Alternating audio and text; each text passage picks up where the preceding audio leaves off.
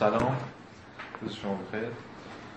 این جلسه جلسه چهارم از مباحث اینترن ماست حول انقلاب کبیر فرانسه. تا حالا هر چی که گفتیم بر اساس همون چیزی که هگل اختیار کرده در کتاب پیدارشناسی روح بخش روح از خود بیگانه یا بیلونگ ریشه های انقلاب.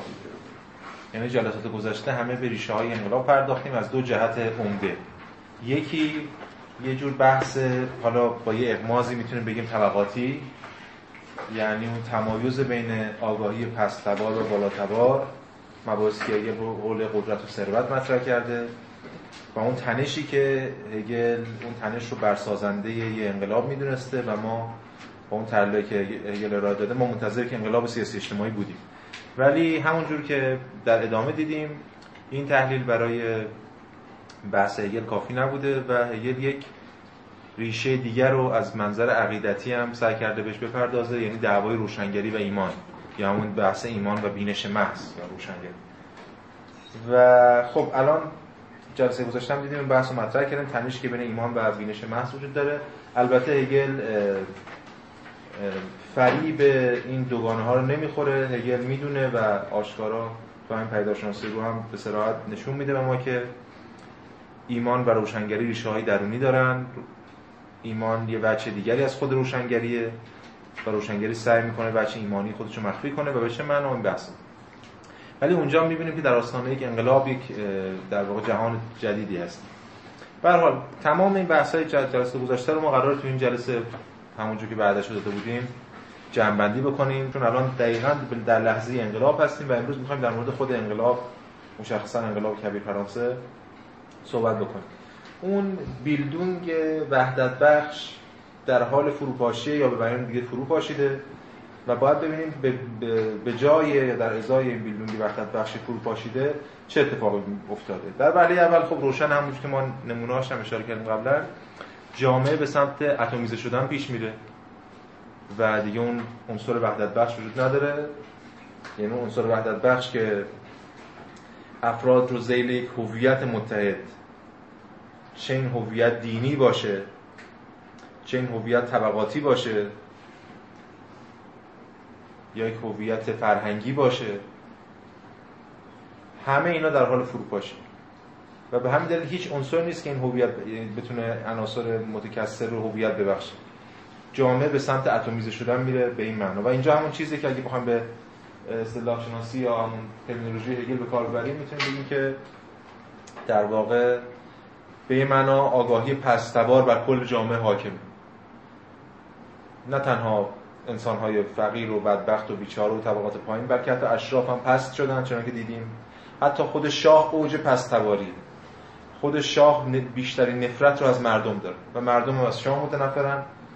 و این همون راستانه انفجاره. اما همونجوری که جلسه پیش بحث رو تموم کردیم و این جلسه داریم از همون ادامه میدیم هگل مفهوم بسیار مهمی رو اینجا مطرح می‌کنه مفهوم فایده یا سود یا سودمندی فایده محوری نوستلشکایت یا همون یوتیلیتی حالا بگیم سود سودمندی فایده مندی وقتی که اینجا اتمیزه میشه جامعه افراد هر کدوم به دنبال فایده خودشون. فایده اینجا فایده قبلا اگه یادتون باشه در گفتمان در بحث قبلی همین جلسه پیش خودش رو در مفهوم ثروت بازنمایی می‌کرد.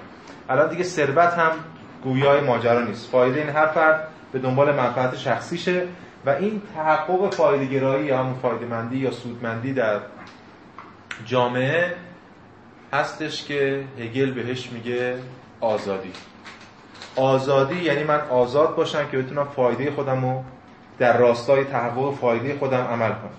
این ایده آزادی مطلق که امروز می‌خوام راجعش حرف بزنیم مفصل تحت این روکرد قرار داره. و خب تحقق این آزادی مطلق تحقق این فایده مندی در واقع شکلی از آنارشی رو محقق می‌کنه. معلومه هر کس دنبال منافع خودشه و اینجا شکلی از آنارشیسم رو ما شاهد هستیم. اما به مرور می‌بینیم در طی پیشروی انقلاب چجوری این سرکوب میشه و چه نتایجی ازش حاصل خواهد در اولین بخش از همین کتاب همین فصل از کتاب پیداشناسی روح یعنی بخش آزادی مطلق و ترور که حالا من اینجا ترجمه کردم آزادی مطلق و حکومت وحشت هگل میگه که هم بند 582 آگاهی مفهوم خود را در فایده مندی یافته است. اما این مفهوم هنوز تا اندازه یک ابژه است و به همین دلیل تا اندازه هنوز قایتی است که باید بدان دست یافت. هنوز هدفه هنوز این آگاهی رو از آن خودش نداره. باید بهش برسه باید آگاهی یعنی هدفش اینه به دقیقه برسه که بتونه فایده مندی رو به اصول رفتاری خودش در جامعه بدل کنه. و آگاهی خود را به نحوی بیواسطه مالکان نمیآورد خب اگه بشه چی میشه؟ یه چند خط پایینتر صفحه بعد میگه که نمایشی که اگر به وقوع میپیوست نشان از آن میداشت که امر مفید چیزی نیست جز خود آگاهی و بدین وسیله آگاهی فایده مندی رو تحت تملک خیش دارد. که حالا ما می‌بینیم چجوری این اتفاق خواهد افتاد تو این جلسه. یعنی تو انقلاب کبیر فرانسه. با این همه این کنارگیری از صورت ابجکتیویته امر مفید از پیش اساسا در خود رخ داده است. این اول این اتفاق در خود رخ داده. یعنی در فرد فرد دیگه اون عناصر هویت بخش رو رها کرده اولویتی براش ندارن نه شاه براش اولویت داره نه پاپ براش اولویت داره و نه اون آرمان ها ارزش های فودال. این در خودش اتفاق افتاده و در نتیجه این انقلاب درونی. اینجا بلاز درونی انقلاب شده. چی میشه؟ انقلاب بالفعل جهان بالفعل. قالب نوینی از آگاهی یعنی آزادی مطلق پدیدار میشه آزادی مطلق اینجاست. این دقیقه تاریخیه که فرد این آزادی خاص خودش رو این فایده این اصالت فایده خودش رو این خودخواهی محض خودش رو که ناشی از فروپاشی تمام ارزش و آرمان های پیشینه رو داره در محقق می‌کنه در عرصه عمومی و این بالفعل میشه به قول هگل. اینجا اون چیزیه که ما بهش می‌خوایم بگیم لیبرالیسم. خب هگل از اصطلاح لیبرالیسم استفاده نمی‌کنه ولی ما می‌دونیم که نقد هگل به لیبرالیسم اینجاست. هگل جای دیگه تو عناصر فلسفه که من امروز ارجاع میدم و جای دیگه هم اشاراتی داره که ما می‌تونیم به عنوان نقد هگل به لیبرالیسم مطرح کنیم. یه کتابی هم منتشر شده انتشار کمی منتشر کرده مجموع مقاله است. نقد هگل به لیبرالیسم حالا فارغ از بعضی در واقع سوتی های ترجمه خیلی فاحش تک و توکه زیادم نیست متنش قابل خوندن و قابل استفاده است. به حال اون چیزی که ما میگیم لیبرالیسم نقد هگل بر لیبرالیسم جای هم مطرح شده ولی اساسش اینجاست. در بخش آزادی مطلق ترور یا حکومت وحشت. هگل داره یه در واقع هگل خودش اونجا مسابقه منتقد لیبرالیسم اصلا نشون نمیده. ولی یه جوری داره توصیف می‌کنه آزادی لیبرال رو که این توصیف عین نقد.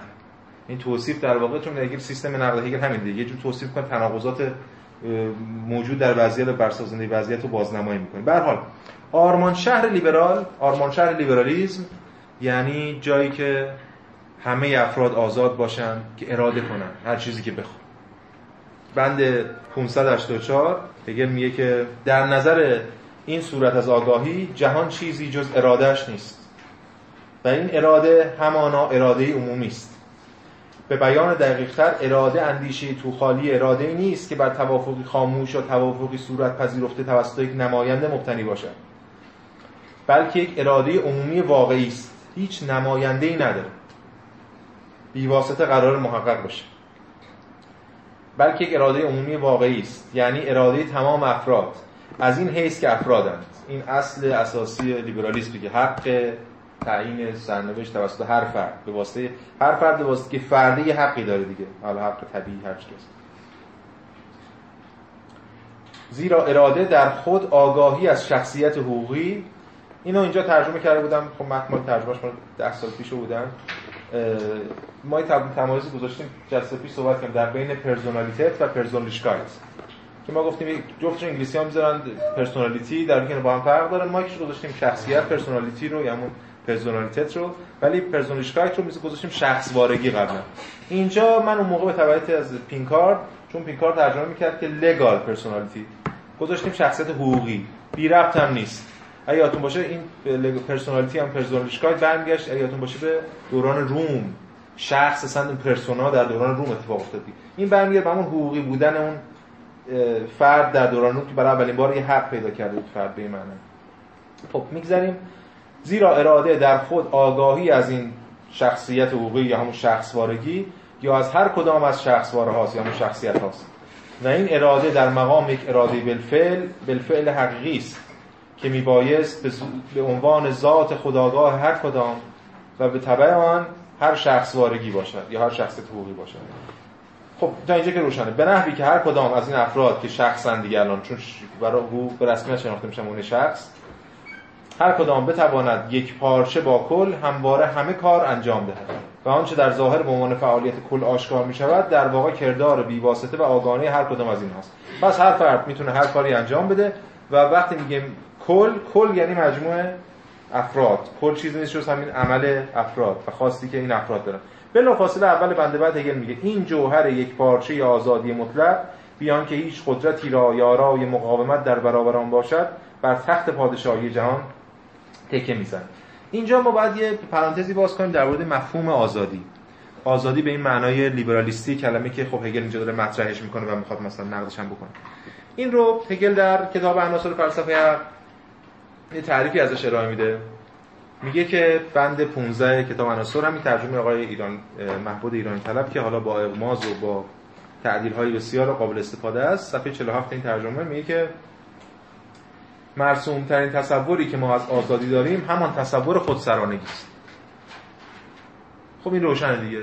قبلا هم صحبت کردم درمش آزادی. به این معنای فریدمی که اینا میگن که در واقع ما می‌دونیم امروز بهش میگیم نگاتیو فریدم آزادی منفی. یعنی چیزی مانع از تحقق میل من نشود. به همین دلیل اونجا هگل میگه اراده. من اراده می‌کنم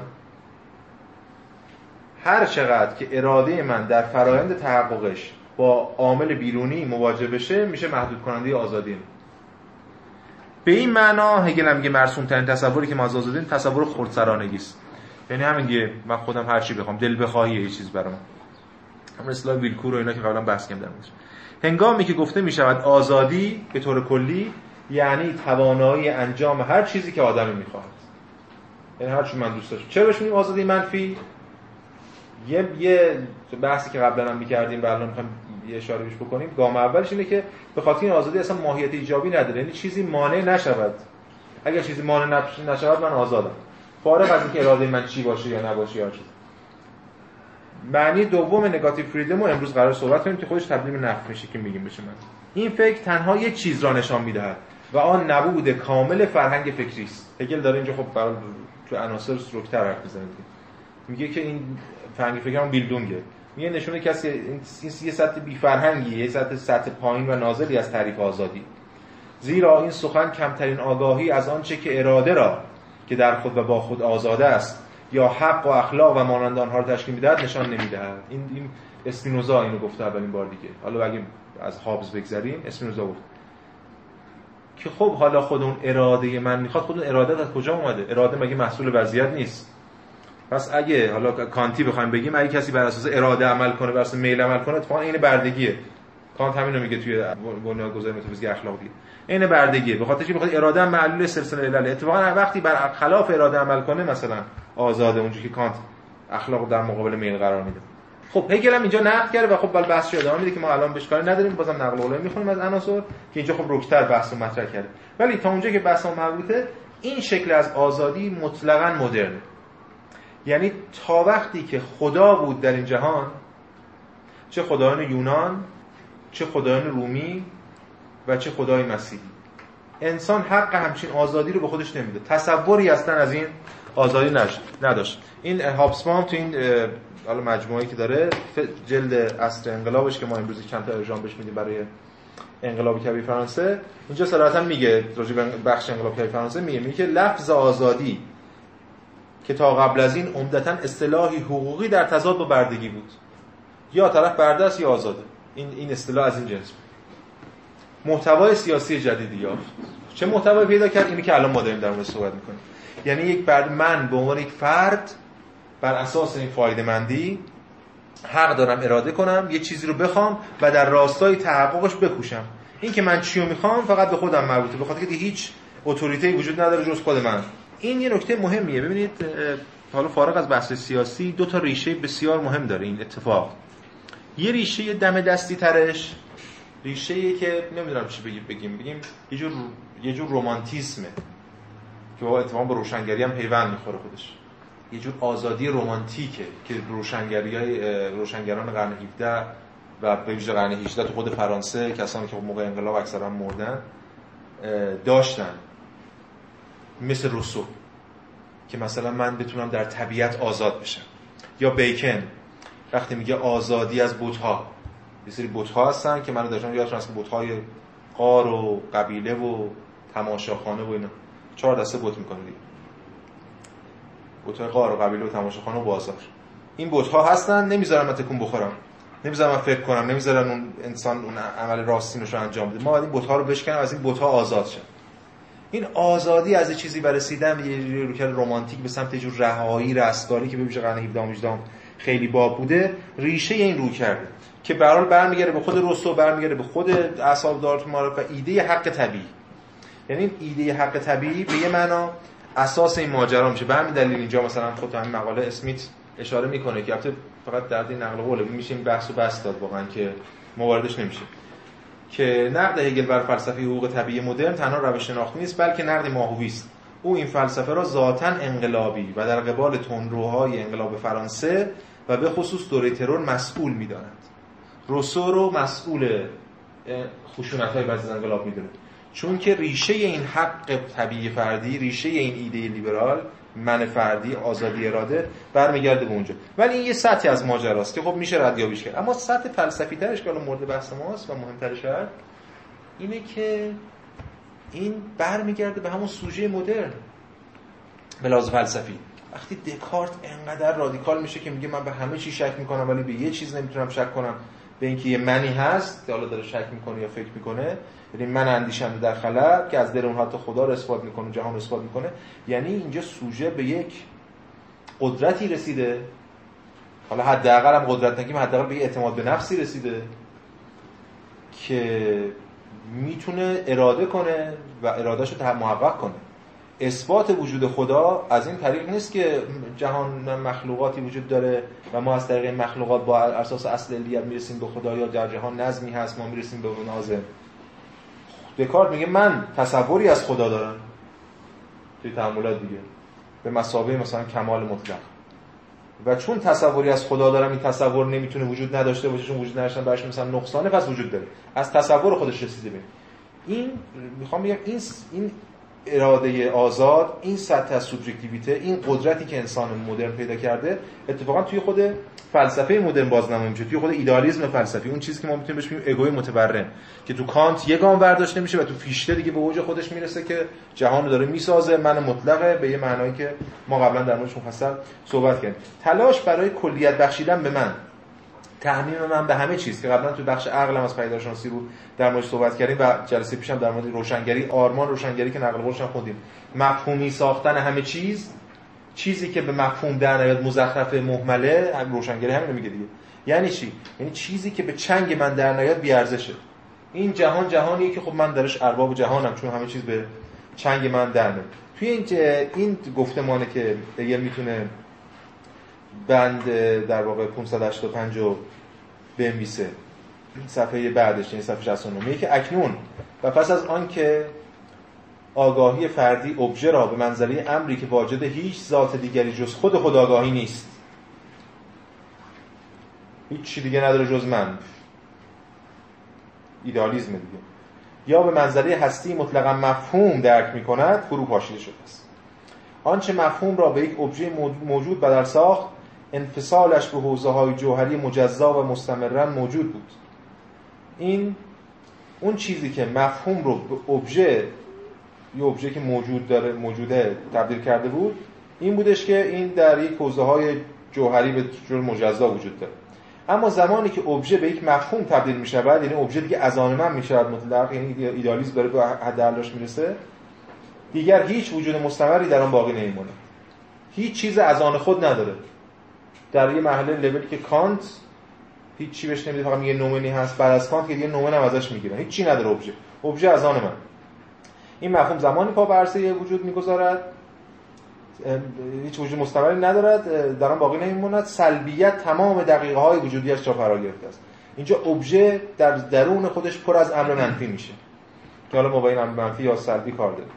این مفهوم زمانی پا برسه وجود می‌گذارد که هر آگاهی فردی خود را از حوزه‌ای که بدان اختصاص یافته بالا می‌کشد و دیگر ذاتش و کارش را در بطن این حوزه جزئی نمییابد بلکه در عوض خود را به منزله مفهوم اراده و تمام حوزه ها را به منزله ذات این اراده درک می‌کنه انسان داره خودش من داره خودش رو تعمین میده به کل. و در نتیجه تنها می‌تواند خود را در کاری محقق سازد که کار کل باشد. بنابراین در این آزادی مطلق تمام گروه های طبقات اجتماعی که حوزه های روحانی را تشکیل می‌دهند که کل در آنها پیکرمدی شده است برچیده و ملغا شدند تمام اون گروه بندیات گفتیم تمام عناصر هویت بخش طبقات همه از بین رفتن. آگاهی فردی که به هر یک از چنین حوزه هایی تعلق داشت و خود را در آن اراده می‌کرد و محقق میساخت محدودیتش را رفع کرده است. دیگه این فرد فرد این خانواده فرد اون دین فرد اون رعیت اون ارباب نمی‌دونم فرد اون شاه اینا نیست دیگه. همه اینو رفع کرده و در نتیجه رفع محدودیتش اکنون دیگر هدفش هدف عمومی زبانش قانون کلی و کارش کار کلی است. این گذار از این جز امر جزئی و کلی شدن امر جزئی که امکان انقلاب رو رقم می‌زنه. ببینید تا وقتی که این امر جزئی جزئی بمونه حتی اگه اراده آزاد داشته باشه حتی اگه به خودش به یه شکل از خداگاهی برسه نمی‌تونه جهان رو تغییر بده به امر بالفعل دست پیدا کنه. اما اینجا به این دلیلی که می‌تونه انقلاب رو رقم بزنه. پس این آزادی که الان یه نقل قولایی در موردش خوندیم و سعی کردیم نزدیکتر بشیم به اون ایدهش آزادی مطلقا منفیه. یک دلیلش گفتیم مطلقا منفی به چیزی که نباید معنیش منفی هستن. چیزی نباید مانع تحقق میل من شود. اما یه معنای دیگهش که الان داریم بهش می‌رسیم این است که تحققش هم نفی کننده است. این آزادی منفی به این معنا که آزادی من دیگری رو حالا چه جهان باشه چه انسانهای دیگر هر چی می‌خواد باشه نف می‌کنه. هر شکلی از تحقق میل من باید تحقق امیال دیگر رو دیگران رو نف کنه محدود کنه جهان رو و چیزهای دیگه. البته خود این آزادی در واقع توهم ایجاب داره. باز هگل در صفحه هفتاد این ترجمه که میشه بند 587 588 هم باز همینو میگه. میگه انتهای 587 آگاهی فردی مذکور دستگم به طرز بیواسطه از خود در مقام اراده کلی آگاه است. این آگاهی با خبر است که ابژهش همان قانونی است که توسط اراده خودش وضع شده و کاری است که توسط خودش به انجام رسیده. بنابراین این آرمان روشنگری دیگه. این به من آرمان اخلاق کانتیه آرمان روشنگری. من خودم قانونگذار باشم. بنابراین در ورود به مرحله عمل و خلق ابجکتیویته هیچ عمل فردی انجام نمی‌دهد بلکه آنچه انجام می‌دهد صرفا محقق ساختن قوانین و وظایف دولت است. پس اینجا دیگه فردی در کار نیست. فرد از منظر کل رو داره می‌بینه اراده فردی داره. ولی این کل رو می‌خواد در عرصه اجتم... در عرصه عمومی محقق کنه و به همین دلیل می‌خواد یک نظامی رو تشکیل بده. یعنی بره در ساعت دولت دست به عمل بزنه. به همین دلیل گام بعدی میگه که چجوری این آزادی داره سرکوب گرم میشه. بدین ترتیب این حرکت تأثیر متقابل آگاهی بر خودش است که در آن آگاهی اجازه نمی‌دهد هیچ چیز از زیر دستش در برود تا مبادا به ابژه آزادی بدل شود که در برابرش قدر می‌کنه یعنی این آزادی تحقق این آزادی که خب اولی جهان لیبرال یک یک آرمان شهر لیبرالیستی که همه آزاد باشن یه ملکوت قایات کانتیه که همه درش آزاد باشن خودشون قانون بگذارن. اینجا این آزادی فقط به واسطه اینکه هر فرد داره این آزادی رو اراده می‌کنه نفی آزادی های دیگر از درش در میاد. به همین دلیل هر ای اگه ابژه آزاد باشه در برابر این آزادی آزادیش رو محدود می‌کنه. از همین رو چنین آگاهی نمی‌تواند به هیچ شکلی از امر ایجابی دست یابد. نه به کارهای کلی زبان نه به کارهای واقعیت نه به قوانین و نهادهای عمومی آزادی آگاهانه و نه به کردارها و کارهای آزادی که خواستار آنهاست پس این تحقق این آزادی در وهله اول حداقل یعنی وهله انقلاب ابدا ایجابی نیست بلکه سلبیه. البته ما بحث قبلا جلسه گذشته ریشه سلبی و نفع کننده خود روشنگری هم دیدیم. پس این به این معناست که ما میگیم آزادی منفی. آزادی نفع کننده است. هیچ چیزی نمی‌تونه از زیر دست این آزادی قصر در بره. چون هر شکلی از تحقق نفع کننده است. به همین معنا در یک کلام همونجوری که اگه اینجا توی عناصر فلسفه میگه این آزادی تحقق و نتیجه عینیش چیزی نیست جز خود ویرانگری و تخریب.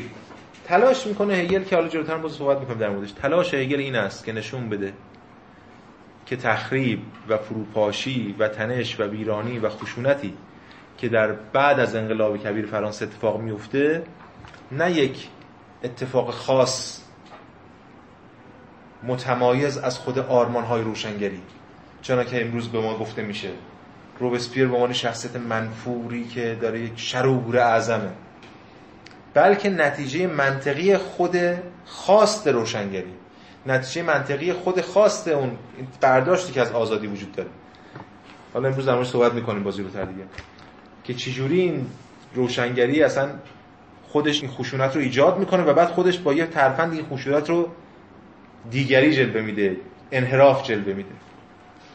باز هگل در عناصر فلسفه بند پنج صفحه 36 ترجمه فارسی میگه که تنها یک جنبه از اراده در اینجا تعریف شده است. یعنی این امکان مطلق جدا شدن از هر محدودیتی که خود را در آن میابم خب این روشن اینجا دیگه یعنی من بتونم تا اونجایی که می‌تونم یعنی از هر محدودیتی هر محدودیت رو ترد کنم. در صورتی که اراده خود را از این راه تعیین کند یا در صورتی که تفکر نمودی این جنبه را به نفس خود به جای آزادی بگیرد و آن توسل جوید این آزادی آزادی منفی خواهد بود. این آزادی آزادی خلا است که به جایگاه شکل و اشتیاق بالفعل برکشیده شده است. اگر این آزادی مطلقا نظری بماند یعنی هم قبل از که بره برسه بالفعل برسه در گستره دینی چیزی همچون تعصب تعمل غیر تجربی هندو خواهد شد. اگر خیلی جا اشاره می‌کنه به این ماجرا. یا حتی می‌تونیم بگیم مثل رواقیان. اگه این آزادی فقط نظری بمونه یک من فردی در مواجهه با جهان فقط در بطن خودم آزادم و کاری به به جهان ندارم. اما اگر به فعلیت روی آورد در گستره های سیاست و دین تعصب ویرانگری نابودسازی تمامی نظم اجتماعی موجود نابود کردن همه افرادی که از سوی نظم معینی مزنون شناخته شدند و به هر سازمانی که بکوشد باز سربرآورت خواهد شد. پس یک خشونتی رو یک ویرانگری رو از خوششون میده. به بیان دیگه. حالا همین دارم خوندیم. البته این حرفا دیگه به حال میشه اینا تو پنج دقیقه حرفا رو زدن. مسکم ارجاع به خود متون هگل بویژه می‌خواد بگه تجلی راستین این آزادی ویرانگری و تخریبه. چرا؟ این اراده منفی وجود خود را تنها در ویرانسازی چیزی احساس خواهد کرد. چون تعریفش اینه که من میلم محقق بشه و روشنگری هم همین بود دیگه. روشنگری تا قرنها همش در واقع ادعا می‌کرد که من هنوز باید از شر اون عناصری که تاریکن خلاص شم دیگه. و این کنش روشنگری کنش نقد کنش نفیه. به خاطر که عناصر وجود داره می‌خواد از شر اونها خلاص شه کل این ساختار رو هر چیزی که در برابرش هست به مسابقه دیگری رو نابود کنه. با این توهم که یه روزی اینا برن کنار من بتونم با آزادیم برسم. بعد ادامه میده بحث ادامه میده. آخر پاراگراف هم میگه که بدین سان صرف نظر از این که این آزادی به اراده کردن چه چیزی می‌تواند باور داشته باشد فارغ از محتواش که چی می‌خواد اصلا حالا هر چی می‌خواد در ذات خود نمی‌تواند چیزی جز تصوری انتزاعی و فعلیت یافتن آن چیزی جز خشم ویرانگری باشد. خیلی جالب. این اصطلاحی که ایتون عناصر میاره عینا اصطلاح خشم ویرانگری در خود پیداشناسی رو هم بند 589 عینا همین رو میاره.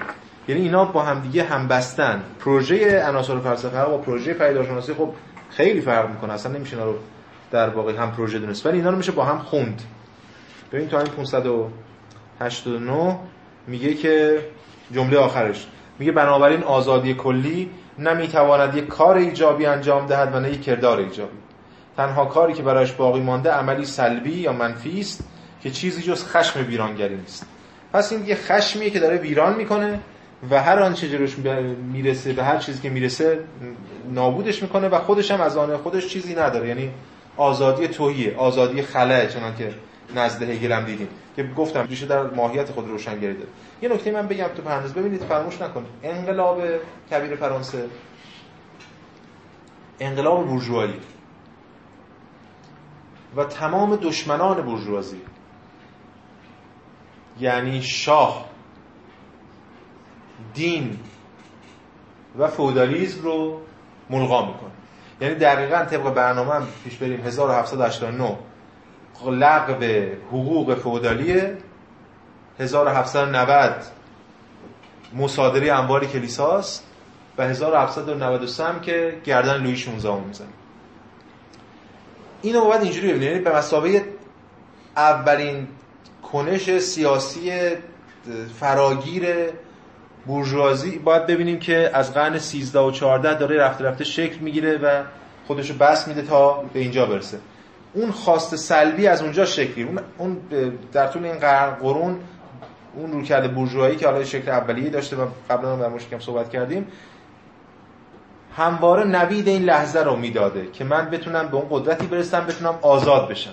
از شر تمام ساختارهایی که به مسابقه دشمن تصور می‌کرده. اما مسئله که اینجا هگل مطرح کرده بعد در مورد که خوندیم این است که این آزادی آزادی بدون محتواست آزادی که چیزی محتوا ایجابی نداره بلکه محتواش فقط سلبیه فقط داره نفع می‌کنه. چیزی جز نفع نیست در نهایت. به همین دلیل چنین آزادی تحققش به صورت آنارشی محقق میشه.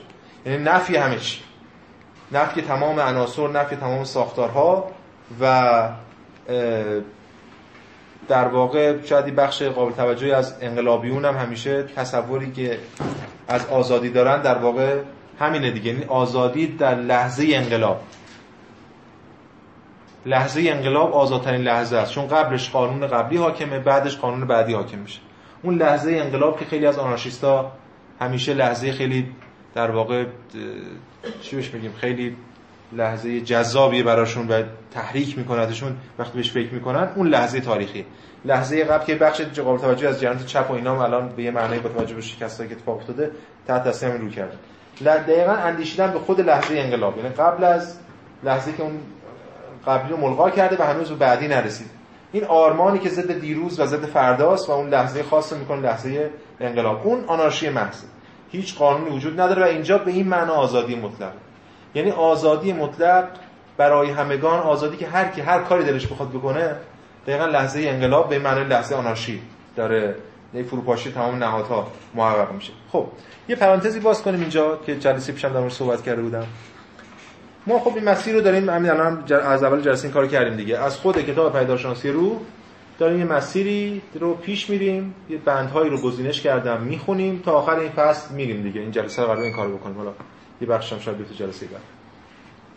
اما اشاره کردم جلسه گذشته و این جلسه هم ادامه خواهیم داد که بعضی از فیگورها رو ما گاهی استفاده می‌کنیم ازشون. مثلا ما در بحث دعوای آگاهی پستوار و آگاهی بالاتبار که بعدا خوش به شکل آگاهی ساده و آگاهی از گسیخته بازنمایی کرد از برادرزاده رامای دیدرو استفاده کردیم. هگل هم ارجاع مستقیم داده. گفتیم که قبل از اصلا فرانسوی ها بخوننش هگل خونده بود این کتاب رو. و به همین بهش ارجاع میده اما در آزادی مطلق و حکومت ترور گفتیم هگل فیگور ادبی نداره. هگل میره سراغ همون روبسپیر اشاره غیر مستقیم داره به روبسپیر و اینکه اون فضایی که توصیف می‌کنه. حالا ما سعی کردیم یه روکرد یه تفسیر رادیکال تری ارائه بدیم. جلسه پیشم گفتم دیگه. گفتم که ما می‌تونیم از فیگورهای جایگزین استفاده کنیم که احتمالاً چون هگل در دسترسش نبوده به اونها ارجاع نداده. یعنی اگه هگل می‌تونسته مارکی دو ساعت بخونه حتما. اینجا می‌تونسته به ساعت ارجاع بده بشه ساعت هم دیگه دقیقا هم هست و همون موقع هم داره تولید می‌کنه.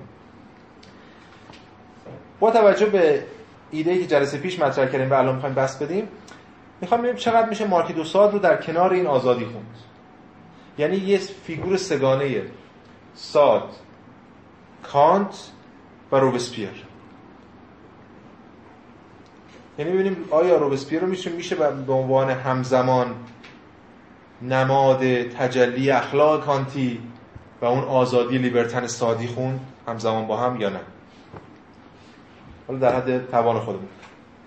اولا ساد همونجور که یه اشاره هم کردیم جلسه گذاشته نماد روشنگری کاری که آدم هوکهایمر در دیالکتیک روشنگری می‌کنن با ارجاع به جولیت ساد اینه که نشون بدن به چه معنا ساد خودش یک استثنایی که در واقع داره قاعده رو توضیح میده. میگن که در صفحه 206 ترجمه فارسی میگه که این تفکر با حراسیدن از تصویر خود در آینه خیش چیزی را که برایانه است در معرض دید قرار می‌دهد. ساد به مسابقه آینه روشنگری. آنچه آثار ساد را به محوری برای نجات روشنگری بدل می‌سازد نه آن آرمان اجتماعی هماهنگ است که حتی ساد نیست فقط نمود تار و گذرای تحقق آن را در آینده مشاهده کرد. و نه حتی آن یوتوپیای سوسیالیستی که در داستان زندگی زامه بست می‌یابد بلکه این واقعیت است که ساد رویارو ساختن روشنگری با دهشت‌های خیش را به دشمنان روشنگری واگذار نکرد. این مجلسه پیش در مورد خود هگل هم گفتیم. هگل فرزند روشنگری منتقد روشنگری. یعنی رویارو شد هم کار این چیزی که در مورد ساد میگن. رویارو شدن روشنگری با دشمنانش رو رویارو شدن روشنگری با خودش رو به دشمنانش واگذار نکرد. خودش شد آینه تمام عیار روشنگری. در واقع اون چیزی که ما نمونه هاش حتی میشه بالا فرصتش رو نداریم یه پروژه خودش. که چجوری از برادر چجوری برادرزاده رامو خود خود شخص برادرزاده رامو می‌تونه تبدیل به روبسپیر بشه. خود فیگور برادرزاده رامو که اونجا داره میگه که ما همه این کارو می‌کنیم این کارو می‌کنیم با عنوان آگاهی از هم گسیخته تا یه حدی واقف به این که من یه آگاهی از هم گسیختم هرچند به اون معنا فاسد نیست و جزء اشراف نیست و حقیقت رو داره به معنا بیان می‌کنه. چجوری خود همون می‌تونه به یک انقلابی مؤمن مؤمن به انقلاب مثل روبسپیر تبدیل بشه؟ یا چجوری خشم می‌تونه تبدیل به یک انسان سادی بشه؟ تو پرانتز من بگم انسان سادی خب با سادیسم به اون معنی که ما تو روانشناسی اینا فرق داره اصلا ربطی هم به اون خیلی نداره. جلسه پیش یک کتابی رو معرفی کردم که الان هم قراره باز روی اون بحثمون رو ادامه بدیم به اسم عقل ساد مال موریس بلانشو که بلانشو هم دقیقا هم نیدر داره. اصلا خیلی جالب. بلانشو کتاب جولیت ساد. این کتاب جولیت ساد کتاب خب خیلی عجیبیه دیگه. همین اول عقل ساد هم بلانشو میگه که خیلی کتاب تعریف 4000 صفحه کتاب. و یکی از در واقع هرزنگارانه ترین و وقیحانه ترین کتاب هایی که نوشته شده. که بلانشم اینجا میگه این کتاب به صورت تمام دنیا رو به وحشت انداخت. اگر جهنمی در کتابخانه هاست به خاطر چنین کتابی است. ادبیات هیچ دوره اثر چنین ننگاور وجود نداشته است. و این ماجراها. این کتاب رو حالا خود بلانشو ازش به عنوان یک بخصوص مثلا می‌خوام به خاطر جنبه های اروتیکش میفرمایید یا؟ جنبه های اروتیک هم هست. اون خشونتی که درش هست. خشونت بله بله خود نه مجزا نیست اینا همزمان در سال اینا یکی میشه. حالا بلانشو اینجا تو این کتاب میگه کتاب جولیت رمانی آموزشی است. بهش میگه بیلونزغمان این بیلونزغمانی که ما گفتیم پیدارشناسی رو بیلونزغمان یه مد بود هر کسی می‌خواست پیش 147 هر کسی می‌خواد پیشرفت کنه مثلا و قهرماناش در یک فرایند اخلاقی در حال پیشرفتن و یک سری مثلا درس های اخلاقی در انتهای کتاب های رمان آموزشی رمان تعلیم وجود داره. اینجا میگه کتاب جولیت ساد اون کتابی که اونقدر دهشتناکی که ما حتی نمی‌تونیم اینجا بهش ارجاع بدیم این رمان آموزشی می‌دونه. نوعی کتاب آموزشی که درک و فهم تغییر و تحول آرام و تدریجی یک روح پر انرژی را به ما میآموزد. روح پر انرژی که میل داره فقط به جنایت و به گسترده کردن جنایت. و بلافاصله از جنایتایی که انجام میده سرخورده میشه. و دیگه ارزاش نمی‌کنه جنایت های عظیمتری می‌خواد. هم به لحاظ کیفی هم به لحاظ کمی. یعنی هم تعداد هم به لحاظ کیفیت. که حالا من همه حرفا دارم می‌زنم می‌خوام بگم که دوران ترور در انقلاب کبیر فرانسه. تحقق آرمان سادی در عرصه عمومیه جولیت به ظاهر از همان آغاز کاملا منحرف و فاسد است. اما عملا او فقط یک سری تمایلات دارد و مخش صحیح و سالم است. اما همچنان کاری عظیم در پیش دارد که باید آن رو به انجام برساند. این یک تمایلاتی داره. آدم یعنی آدم دیوانه نیست. آدم سعی سالمی تو بحث‌های فلسفی که اینا شرکت می‌کنن این لیبرتانایستا خیلی آدم قوی تو از مفهوم شر مفهوم خدا فلان. ولی یه سری یه کاری باید انجام بده. یه, یه رسالتی رو در پیش پیش داره. به حال اگه ساد رو بخوایم پیوند بزنیم با این بیلدونگ این زمانه و این جولیت رو بخوایم بیلدونگ زمان بدونیم با توجه به اینکه خب برای ساد هم خیلی همزمان تو این از انقلاب فرانسه بوده توی جبهه اعتدالیون بوده و بعدش خب ناپلئون اینو زندانی می‌کنه و این اون دوره داره اینا رو میمیسه اون وقتی که ما می‌تونیم در کنار این بحثا که داریم پیش میریم پیدارشناسی رو به سادم ارجاع بدیم. این پرانتز برای اینکه من بگم که چجوری آیا ما امکان داریم بریم ببینیم بریم امکان داریم ساد رو با در کنار روبسپیر بخونیم یا نه. خب این پرانتز رو ما میبندیم ارجاعمون رو به ساد میدیم. ببینید در همین بلانشو در همین کتاب میگه که آزادی ذاتا آنارشیه. یعنی در همین ارسال صفحه 101 ولی یه نقل قولی هم از ساد میاره و بعد خودش میگه که هیچ چیز جلودار قانون نیست چون چیزی فراتر از قانون وجود ندارد و به همین دلیل قانون همیشه فراتر از من است. برای همین حتی اگر قانون به من خدمت کند در واقع مرا سرکوب می‌کند. همچنین به همین خاطر است که اگر ساد در عمل توانست خود را در پیوند با انقلاب فرانسه ببیند این پیوند فقط در زمان کوتاه میان حرکت از یک قانون یعنی قانون قبل از انقلاب فرانسه به قانون دیگر قانون بعد از انقلاب فرانسه تحقق یافت. یعنی همان زمانی که انقلاب فرانسه امکان رژیمی بیقانون را به نمایش گذاشت. بدین سان بود که ساد در اظهارات عجیبش این نکته را بیان می‌کند. دو نقطه. نقل قول از ساد میاره حکومت قانون از حکومت آنارشی دونتر است. خب یعنی ایدئال آنارشیسم این آزادی که مد نظر ساده و محقق میشه در یک آنارشیسم متناظر با آزادی که داره محقق میشه در انقلاب کبیر فرانسه. گفتم به شرط ساد کانت و روبسپیر رو سعی کنیم که با هم بخونیم چون که تو این جلسه سعی کنیم باز اینا رو با دیگه پیوند بزنیم. آنارشیسم یعنی چی؟ آنارشیسم یعنی فارغ از اینکه خب بی قانونی و بی نهادی کاری به اون نداریم یعنی دقیقا اینکه هر کسی هر کاری بخواد بکنه. یعنی تحقق خواست هر کس و همگان همزمان. به صورت بیواسطه. همگان به صورت بیواسطه اون چیزی که می‌خوان رو محقق کنن. این میشه اون وضعیت آنارشیستی وضعیت انقلابی که معمولا خب کوتاه به خاطر اینکه نمی‌تونه پایدار باشه معمولا به یک جور نمایندگی می‌رسه بعدا. یه فردی میاد نماینده میشه حالا به هر شکلی یا خودش نماینده اعلام می‌کنه خودش یا قدرت در دست می‌گیره هر چیز ولی این اتفاقا اگر ما بخوایم از یک شکلی از دموکراسی رادیکال صحبت کنیم یعنی رادیکال میگن به معنای بیواسطه در این شکل دموکراسی صحبت کنیم. آیا آنارشیسم به این معنای لحظه انقلاب خودش بیواسطه در این شکل دموکراسی نیست؟ هیچ برنامه‌ای وجود نداره. هر کسی هر کاری می‌خواد می‌کنه و این مسیر داره به یه سمت فروپاشی نهاد میره ببین خود نمونه انقلاب فرانسه. هیچ کس فکر نمی‌کرد که اون در اون تاریخ انقلاب فرانسه پیروز میشه یا اون نمونه علا یا اون نماد اصلی فتح زندان باستیل. که اصلا کسی هم برنامه داشت اونو بگیره اصلا قرارم نبود و خود مردم که رفتن بگیرن فکر نمی‌کردن بتونن اونجا رو بگیرن. و فروپاشی اون خب ارزش در واقع بلاز قدرت که ارزش نداشت بلاز نمادین ارزش داشت. چه اتفاقی میفته این این اتفاق میفته که هر کس هر کاری که می‌خواد می‌کنه. و هیچ پیش بینی نمیشه کرد از این حرکت کاتوره همگان. به خاطر اینکه این در واقع مستقیم ترین شکل دموکراسیه که هر کس هر کاری می‌خواد بکنه. خب حالا این بخوایم اینو پیوند بزنیم با خودمون ایده که در مورد آزادی مطلق داشتیم. بذارم یه نقل قولی از کامل بخونم بتونیم این جلسه اینا رو جمع کنیم در توانمون خوبه. میگه که دموکراسی حالا منظور جو همون دموکراسی مستقیمه بله 107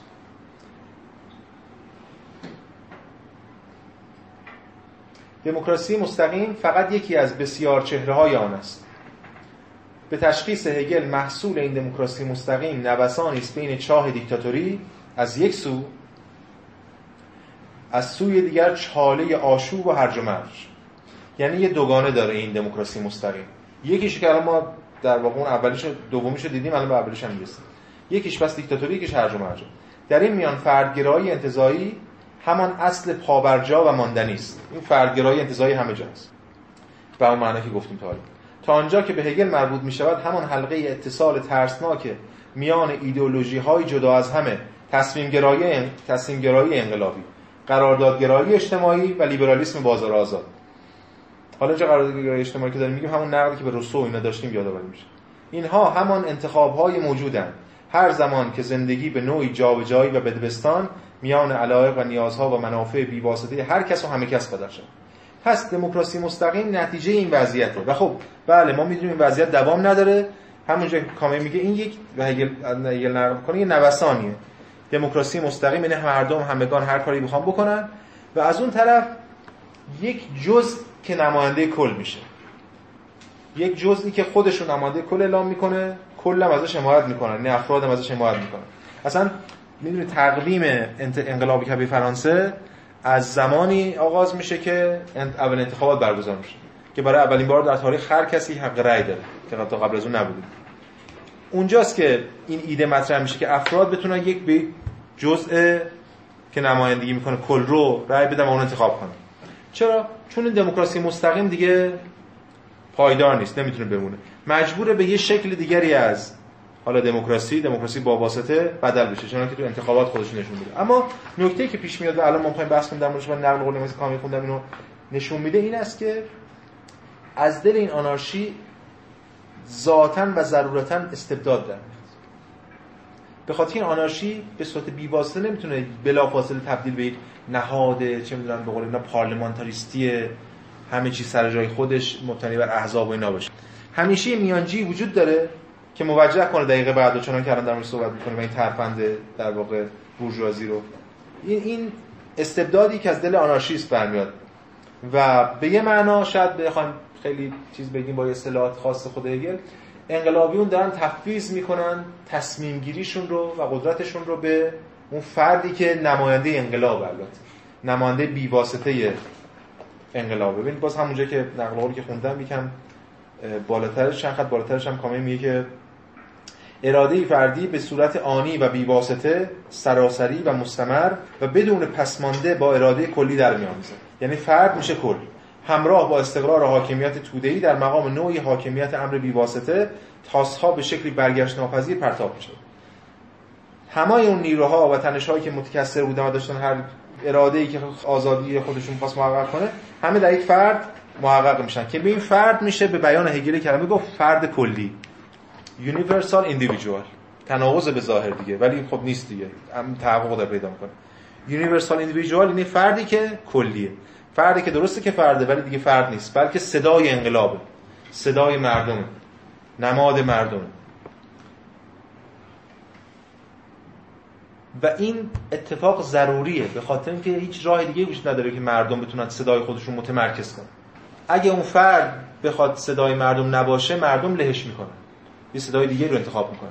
اصلا بس در تصمیم شخصی و در واقع اون آگاهی شخصی یا انتخاب نیست. ببینید اون صدای مردم چون مردم همه چیز رو تعلیق کردن. حتی قانونی هم اونجا وجود نداره. سخنرانی روبسپیر در 3 دسامبر 1792 اینه. یه جمله ازش می‌خونم. میگه توده مردم به شیوه محاکم قانونی داوری نمی‌کنن. می‌دونه روبسپیر به مرور هرچین دوران ترور که در واقع کل اون دوران ترور که این همه میگن دوران ترور دوران ترور 10 ماهه 1793 تا 1794 1794 که دیگه خود روبسپیر ادام میشه و اون دوران ترمیدور و اینا شروع میشه یه جوری عقب نشینی هر چیز این کل این دوره 10 ماه که حالا بعد از اعدام دانتون 4 ماه آخرش خب خیلی خشونت باره. کل این دوره 10 ماه. این دوره 10 ماه دوره‌ای که روز به روز روبسپیر داره حتی اون قوانین انقلابی رو هم ملغا می‌کنه. قوانین دادگاه حق دسترسی به وکیل اینا همه وقت طرف کردن به نظر روبسپیر. صراحتا میگه که توده مردم به شیوه محاکم قانونی داوری نمی کنند مردم مجازات تعیین نمی کنند حتی. بلکه سائقه فرود می آورند یعنی دقیقه آنارشیستی دقیقه پیش از حتی اینکه شما این مجازات تعیین کنید و اونو اعمال کنید دقیقه که فقط به سمت نفی مطلق همه چیزه. و این قدرت روبسپیر چیزی نیست جز قدرت مردم. ببین باز در قول یه جمله فقط بخونم. هابزبام صراحتا میگه و خب خیلی دیگه اشاره کردن که روبسپیر رو نباید اصلا به عنوان یک عنصر جدایی ببینیم که خادم خیلی نمی‌دونم دیکتاتوری بوده و آدمکش و جنایتکار بوده. روبسپیر در واقع سالمترین آدم کل اون انقلابه. اون لقبی که ژان پل مارا بهش میده فساد ناپذیر که هم, دشمنانش هم بهش میگن. از فرد فساد ناپذیر روبسپیر بوده که کشتنش. نمی‌تونستن باش معامله کنن. روبسپیر یک انحراف نیست از انقلاب. روبسپیر خود صدای انقلاب خود صدای مردم خود تجلی خواست مردم. یه حافظم هم جایی با یه بحثی که مفصل به مکش کار نداره میگه که قدرت روبسپیر قدرت مردم بود. قدرت توده های پاریس. حراسفکنی او نیز حراسفکنی همین مردم بود. ترس از روبسپیر در واقع ترس از اون مردم پابرهنگانی که دارن انقلاب می‌کنن و قیام کردن وقتی مردم رهایش کردن سقوط کرد. می‌بینیم حالا یعنی تاریخ معلومه. وقتی روبسپیر سقوط می‌کنه که مردم دیگه خسته میشن از انقلاب. چون مردم خسته میشن از انقلاب. چون انقلاب یه وضعیت پایدار که نیست انقلاب یه وضعیت گذراست. حالا از این منظری که داریم می‌خونیم حداقل انقلاب بورژوایی که داریم در موردش صحبت می‌کنیم. پس روبسپیر قدرت مردمه صدای مردمه و اینجا هگل داره به یه معنا چون بعضیا نقد می‌کنن هگل رو که این فصل دو تا کارکرد داره دیگه. یکی نقد آزادی لیبرالیستی که خب خیلی مفصله. بعضیا میگن نقد می‌کنن هگل و هگل داره انقل... خشونت‌های پس انقلاب رو توجیه می‌کنه. به این معنا هگل بله هر خشونت رو هگل کل تاریخ رو داره توجیه می‌کنه به معنی ضروری اون خشونت ها خشونت پس انقلاب موجه به خاطر اینکه این ایده وجود داره که باید دشمنان رو حذف کرد. وقتی مردم خواست خودشون رو می‌خوان محقق کنن. و این ایده جراحی مفسدین که اون خیلی مطرح میشه روبسپیر نماد اون جراحیه که قرار خودش هم فساد ناپذیره قرار مفسدین رو پیدا کنه جراحی کنه حذف کنه اون قده های حالا تومورهایی که در جامعه هستن اون رو تخریب می‌کنن. انقلاب را بار دیگر می‌توان نجات داد و فرمانروایی فضیلت سرانجام پیروز می شود اگر این آخرین عمل جراحی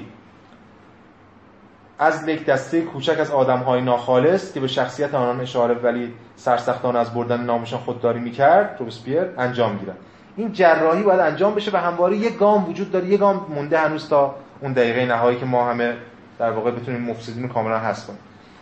اینجاست که هگل اشاره داره به مرگ بی‌معنا. یعنی وقتی اینجا هگل از مرگ بی‌معنا صحبت می‌کنه در بند 590 که خب خیلی عبارت مشهوریه باید اینو تو این بستر خوند. که اینجا همه چیز معناشو از دست داده و معلومه که مرگ معناشو از دست میده. آخر بند 590 صفحه 73 به بیان دقیقتر این نفی نفی فرد به عنوان موجودی در دل کل است. بنابراین تنها کار و کردار آزادی کلی همانا مرگ است.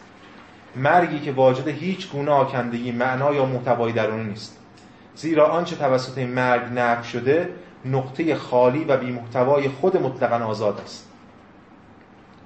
به, دلیل به همین دلیل است که این مرگ خشکترین سردترین و بی ارزشترین تمام مرگ هاست که اهمیتی بیش از سربریدن یک کلم یا نوشیدن جوره آب نداره.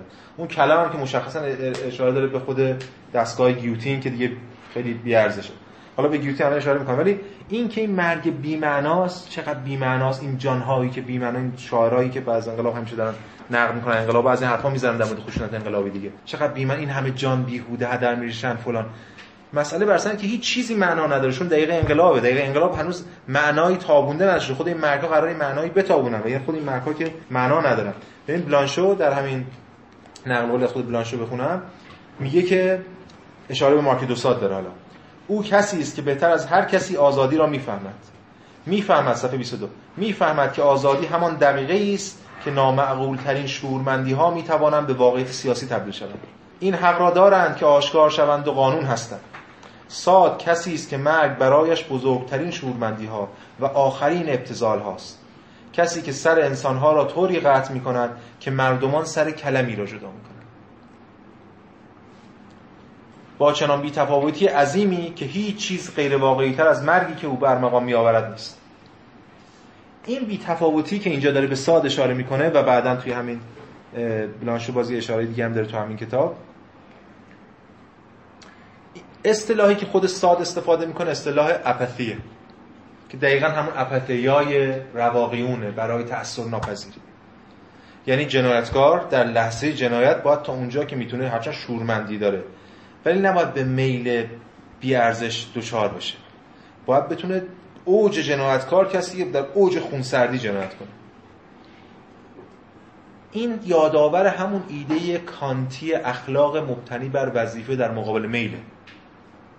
اگر فرد فرد سوژه اخلاقی در, در لحظه عمل اخلاقی از خود عمل اخلاقیش حذف ببره یا لذت ببره این دوچار مشکل داره یعنی نقد می‌کنه. کار حداقل در حداقل صورت بندی که در بنیانگذاری متافیزیک اخلاق مطرح می‌کنه نقدش می‌کنه.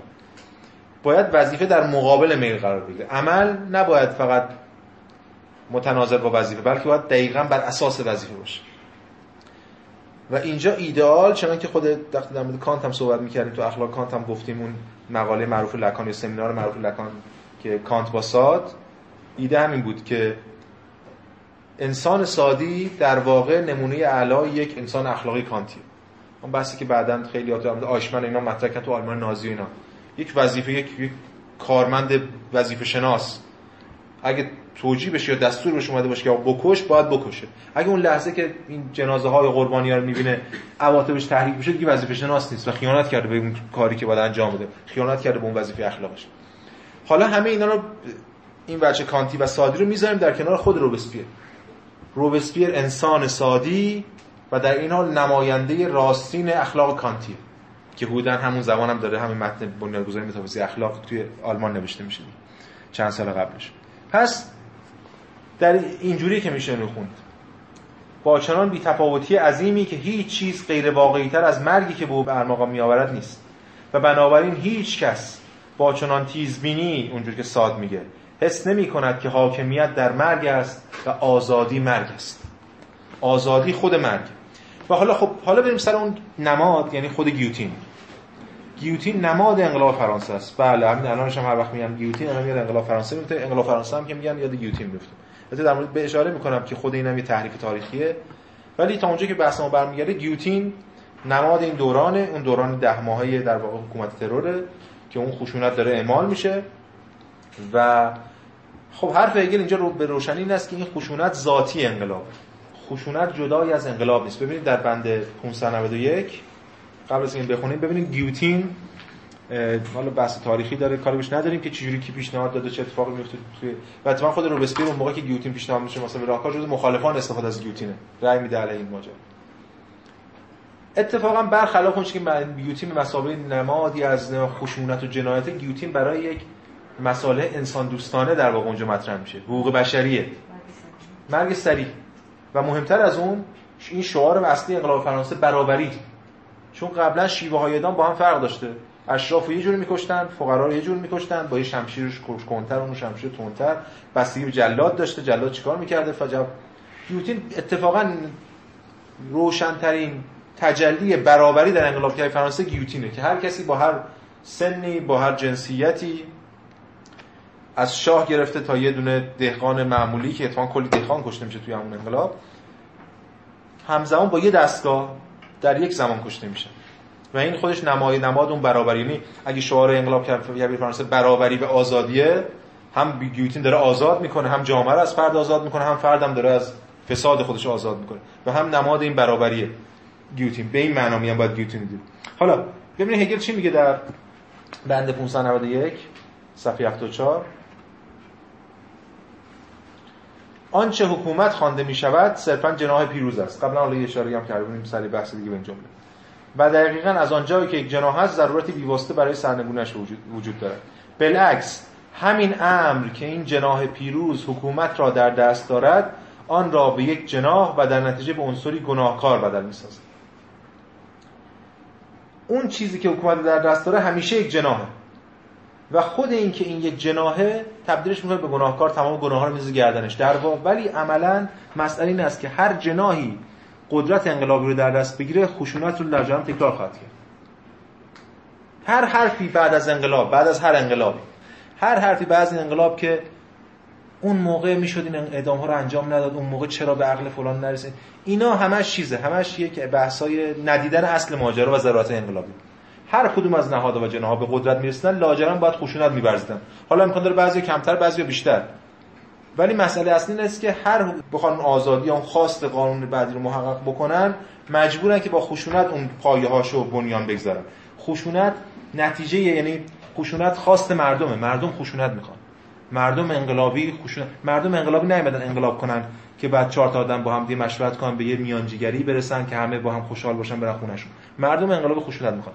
حالا شکل خشونت که گیوتین بوده خب خیلی به طرز علاستی چون می‌دونید مردم معتاد گیوتین میشن. مردم معتاد خون میشن. اون تو تاریخ فرانسه رو بخونید می بحث زیادی مطرحه که چقدر اینا سرکله هم دیگه می‌زدن که برن به صف اول که اون لحظه که گردن زده میشه خون پاشیده میشه به صورت اینا. یک بار یه ارزای مثلا شبه لایتی داشت باشه بله؟ دانتون هم الان بهش می‌رسیم. الان هنوز به دانتون الان همه با همه. روبسپیر رو دانتون نه همه با هم. الان بی بله الان در مورد صحبت به اونم برسیم. فعلا خشونت علیه عناصر بازمانده از حکومت قبلی. چون بله دیگه انقلاب محقق شده اینا همه قدرتشون کم شده. اون عناصری که از حکومت قبلی هستن باید حذف شد اول خب خود شاو گردن می‌زنن بعد ملکه رو گردن می‌زنن بعد شهردار پاریس رو گردن می‌زنن ماجرا ادامه پیدا این ایده خوب طرفدارای خوب طرفدارای اون رو کرده قبلی حذف میشن. اما اون چیزی که اتفاقا خیلی اسم جالب و در واقع با مسمایی داره. کمیته نجات ملی اسمش دیگه. این کاری چیزی که روبسپیر مسئولشه کمیته نجات ملی. دقیقا مثل یه تیم پزشکیه. همون به معنای قده سرطانی که باید مفسدین جراحی بشن یه تیم پزشکیه که دارن تعیین می‌کنن کدوم بخش از این بدن اجتماع فاسده و عفونیه و باید این حذف بشه و به جای دیگه پرت بشه. تا خب برای اینا شاه رو ادام می‌کنن. اینم قبل از بحث ادامه بدیم. توی پرانتزشون حرفا پراکنده است دیگه. اعدام شاه در انقلاب کیف فرانسه یه اتفاق تاریخیه. یعنی میشه به یه معنا حالا اگه یکم بخوام اقراقم بکنیم تاریخ غرب رو تاریخ اروپا رو به قبل از اعدام لویی 16 و بعد از اون تبدیل کنیم چون تمام آرمان های مدرنیته که از قرن از رنسانس داره شکل می‌گیره و بعدا توی دوران مدرن بس پیدا کنه بعدا روشنگری فرانسوی و حتی آلمانی و اشکال داشته داره پیش میره همش در این لحظه به تحقق می‌رسه. در ملع عام شاهکشی مثل پدرکشی در اسطوره هاست. مثل خداکشی. یعنی من یه جایی حالا داشتم نیچه درس می‌دادم بحث یعنی با یه قرائتایی میشون بحث مطرح کرد که وقتی میگه نیچه میگه خدا مرده است خدا از وقتی مرد که لویی 16 هم اعدام شد. یعنی اون جهانه به اون معنا که نیچه داره میگه خدای جهانی که اون خدا رو داره و اون گفتمان برش حاکمه تحقق عینی و راستینش اون به لحظه بود که گردن شاه زده شد. و این تجلی در واقع بیان بیان کننده خود دورانیه که در واقع همه ما درش هستیم. خب شاه می‌کشن ملکه رو می‌کشن ماری آنتوان با اون ماجرایی که می‌دونید به شکل تحقیرآمیزی و دیگران. و بعد خب تمام اون افرادی که در حکومت قبلی دست داشتن و شهرت شهره بودن کشته میشن حذف میشن اعدام میشن. توسط با کمیته نجات ملی خب قاطعا کارش انجام داده ملت رو نجات داده از اونها و خب حالا باید از ثمرات انقلاب بهره برداری کنن و جامعه گل بلبل شروع میشه. اما عملا اتفاق نمیفته هیچ وقت. چون این موتور وقتی روشن میشه دیگه خاموشش نمیشه کرد. موتور خشونت یعنی اعتیاد به خشونت اعتیاد این اعتیاد یعنی میل کینتوزانه به خشونت. این موتور ادامه پیدا می‌کنه و میاد سراغ خودیا. چون که همواره باید یک مقصر پیدا کرد برای محقق نشدن انقلاب دیگه. و محقق نشدن اون اهداف یا اون آرمان های انقلاب. اینجا چیزی که همواره تو انقلاب ها ایده خیانت مطرح میشه. یه موقع است دشمن حرف می‌زنیم موقع در مورد خائن. خیلی جالب تفاوت بین کشتارها و خشونت ها در جنگ ها و انقلاب ها این است که در جنگ ها دشمنان بیشتر از خائنان کشته میشن ولی در انقلاب ها خائنان بیشتر از دشمنان کشته میشن. خشونت های انقلابی وقتی به خود انقلابیون می‌رسن اون جمله معروفی که انقلاب فرزندان خودشون می‌خوره که خب باید بخوره ماهیت انقلابینه. وقتی به خود فرزندان می‌رسه تا خیلی بیشتر و پردامانه تر میشه. هم به کمی هم به کیفی. یعنی هم شکنجه هایی و هم کشتارهایی که بر علیه افراد متولیان حکومت قبلی بوده قابل مقایسه نیست با شکنجه ها و خشونت هایی که علیه خود انقلابیونی که بخش از انقلاب بود که باید حذف شه برای که اون روی کرده غالب حاکم بشه. پس اینجاست که حالا مثلا دانتون رو میشه اینجا دید. هر رو کردی. هر کدوم از این از این بدنه انقلاب هر کدوم از این جریانات انقلابی که بخوان ترمز رو بکشن چون میگن دیگه بسته وقتی مردم همچنان خسته نشدن خودشون زیر انقلاب له میشن. خودشون زیر این خواست مردمی برای خشونت و سرکوب له میشن. و دانتون کسی که خب زودتر ترمز کشیده دیگه. ببین دانتون البته دانتون فاسد هم بود واقعا. دانتون برای مثل روبسپیر نیست دانتون فاسده. ولی به هر حال مسئله اینه که یه تردیدهایی کردن در مورد بعضی چیزا و به همین دلیل بودش که خود کمیته نجات ملی خود این انقلابیون هم میاد بخشی از در واقع همین قربانیان خودش قرار میده. اما چیزی که خیلی مهمه و اینجا کامل بهش پرداخته متن هگل خب به این شکل نیست ولی کامل اینو استخراج کرده. یه اصطلاحی خیلی درخشان کامل بخش بحث شما صفحه 109 بهش میگه پارانویای ترور. اینجا انقلاب دچار شکلی از پارانویاست. یعنی چی؟ صفحه 109 میگه که همچنان که دشمن هرچه بیشتر محو و گنگ می شود کشتن اونا رو هیچ کی نمونده از اون قبلی ها. از مشهوراش ندم نشانهای جنایت تکثیر و منتشر می شود شما مزنون تلقی میشه اون مشهورا کشته شدن بعد دیگه الان نقل قول از هگل می‌خونیم مزنون. زن و تردید جا رو می‌گیره. یعنی یه موقع طرف داره چه می‌دونم شهردار یا مثلا چه می‌دونم شهردار پاریس رو می‌کشه یا فرمانده پلیس فلانجا رو می‌کشه. یه موقع است یک نفری به زن همکاری با حکومت قبلی بازداشت میشه. شما مزنون تلقی می‌شوید که اگر یک آریستوکرات سابق باشه یا اگر برادر، خواهر، پدر و دختر یک آریستوکرات سابق باشه و یا اگر برادر، خواهر، پدر و دختر یک آریستوکرات سابق, باشه اگر معاشر یک آریستوکرات سابق باشه چون نوبتی دیگه باید این موتور موتور باید کار کنه این گیوتن باید دستگاهش کار کنه. اگر در حال مخالفت علنی دیده شوید اگر در حال مخالفت علنی دیده نشوید چرا که این امر صرفا اثبات می‌کند که شما منافقید. اگر معلوم شود علیه جمهوری عمل کرده اید سخن گفته اید یا چیزی نوشته اید اعدام شد. اگر معلوم نشود که ضد جمهوری عمل کرده اید اما به نظر می‌رسد در دفاع از جمهوری هم کاری نکرده اگر معلوم شود در همه جلسات بخش خود شرکت نکردید و تظاهر کرده که سرتان شلوغ است و فهرست جنایت با انزمامیتی فزاینده و شگفت‌آور گسترش می‌یابد. اینک خیانت ورزیدن به انقلاب این مصادیق را نیز شامل می شود نزدن علامت سرنگ که بر خیلی یا به خاطر می‌دادیم سرنگی فرانسه دیگه زدن علامتی که رنگهایش غلط است. تولید تنابهای معیوب. تولید کفش هایی که از حد معینی کوچکترند یا از پوست گوسفند به سبک انگلیسی ساخته شده و چیزایی که مطلقا بی ربط چرا؟ چون مسئله نیست که این واقعا ربط داشته باشه. مثلا اینکه اون موتور باید کار کنه و اون آب میوه گیری باید میوه بهش بدین یا این دستگاه گیوتین باید چیز داشته باشه برای اینکه بتونه پیش ببره پیش ببره ببینید ما یه قانونی داریم. اینجا ماله؟ بله؟ بله بله. الان من نقل قول از ماله می‌خونم دیگه. ماله کتاب انقلاب فرانسه ماله دیگه. آلبر ماله. صفحه 440 میگه که ببین قانون گذاشتن دیگه. قانون مزنونی. یعنی دیگه قانون اون که تابلو که بعد اعدام میشن قانون مزنونی. دو نقطه. توی گیومه میاره این قانون. اشخاصی که برخلاف آزادی اقدامی نکردند لکن به نفع آزادی هم قدمی بر نداشتند. در ردیف خائنین درجه اول محسوب خواهند شد. یعنی حتی افراد بی تفاوت. مطلقا بی تفاوت. و این وارد یک سطحی از جنایت میشه که یه دوره کوتاهیه ولی دیگه به اوج خودش می‌رسه این جنایت. ببینید من بخشی از این فکتای تاریخیشو می‌خونم جنایتو. از 6 آوریل 1793 تا 27 ژوئیه 1794 یعنی اون بخشی از اون دوران ترور در ماه 2596 نفر در واقع اعدام شدن. در سرتاسر سر فرانسه اگر حساب کنیم 12 نفر به قتل رسیدن که از آن جمله 3000 عمله و 4000 دهقان بودند. علاوه بر این در برخی ایالات گروه گروه مردم را اعدام می‌کردند. که اگر آنها را بخوایم بشمریم از امکان خارج است. در شهر لیون فلان فلان فلان بعضی ایام 200 نفر محبوس را یک دفعه تیرباران می‌کرد. در شهر نانت کمیسیون نظامی 1500 نفر را هدف تیر قرار داد. و کاری نام به استعانت گروهی قاتل و جلاد و سارق بدون محاکمه و بازپرسی قریب 5000 نفر را در ظرف 7 ماه در آب لوار غرق کرد رودخانه لواره که 800 تن از آنها در یک شب غرق شدن. بعد میگه به اطفالم رحم نمی‌کرد 300 بچه تو این کشته شده بودن. کسرت اجساد به درجه ای بود که امواج رودخانه عده کسی را به ساحل افکند و آب به کلی مسموم شد به نحوی که بلدیه از خوردن ماهی آن رودخانه مردم رو ممنوع کرد. اینقدر عفونت اونجا رواج. و این داستان میشه ادامه داد و ادامه داد. ببینید یک پرانتزی من باز باز کنم. برای باید داریم داخل درگیریم درگیریم با خودمون دیگه برای تاریخ. یه اقراقی هم اینجا هست. توی کشتار انقلابگری فرانسه به ویژه دوره ترور یه اقراقی وجود داره.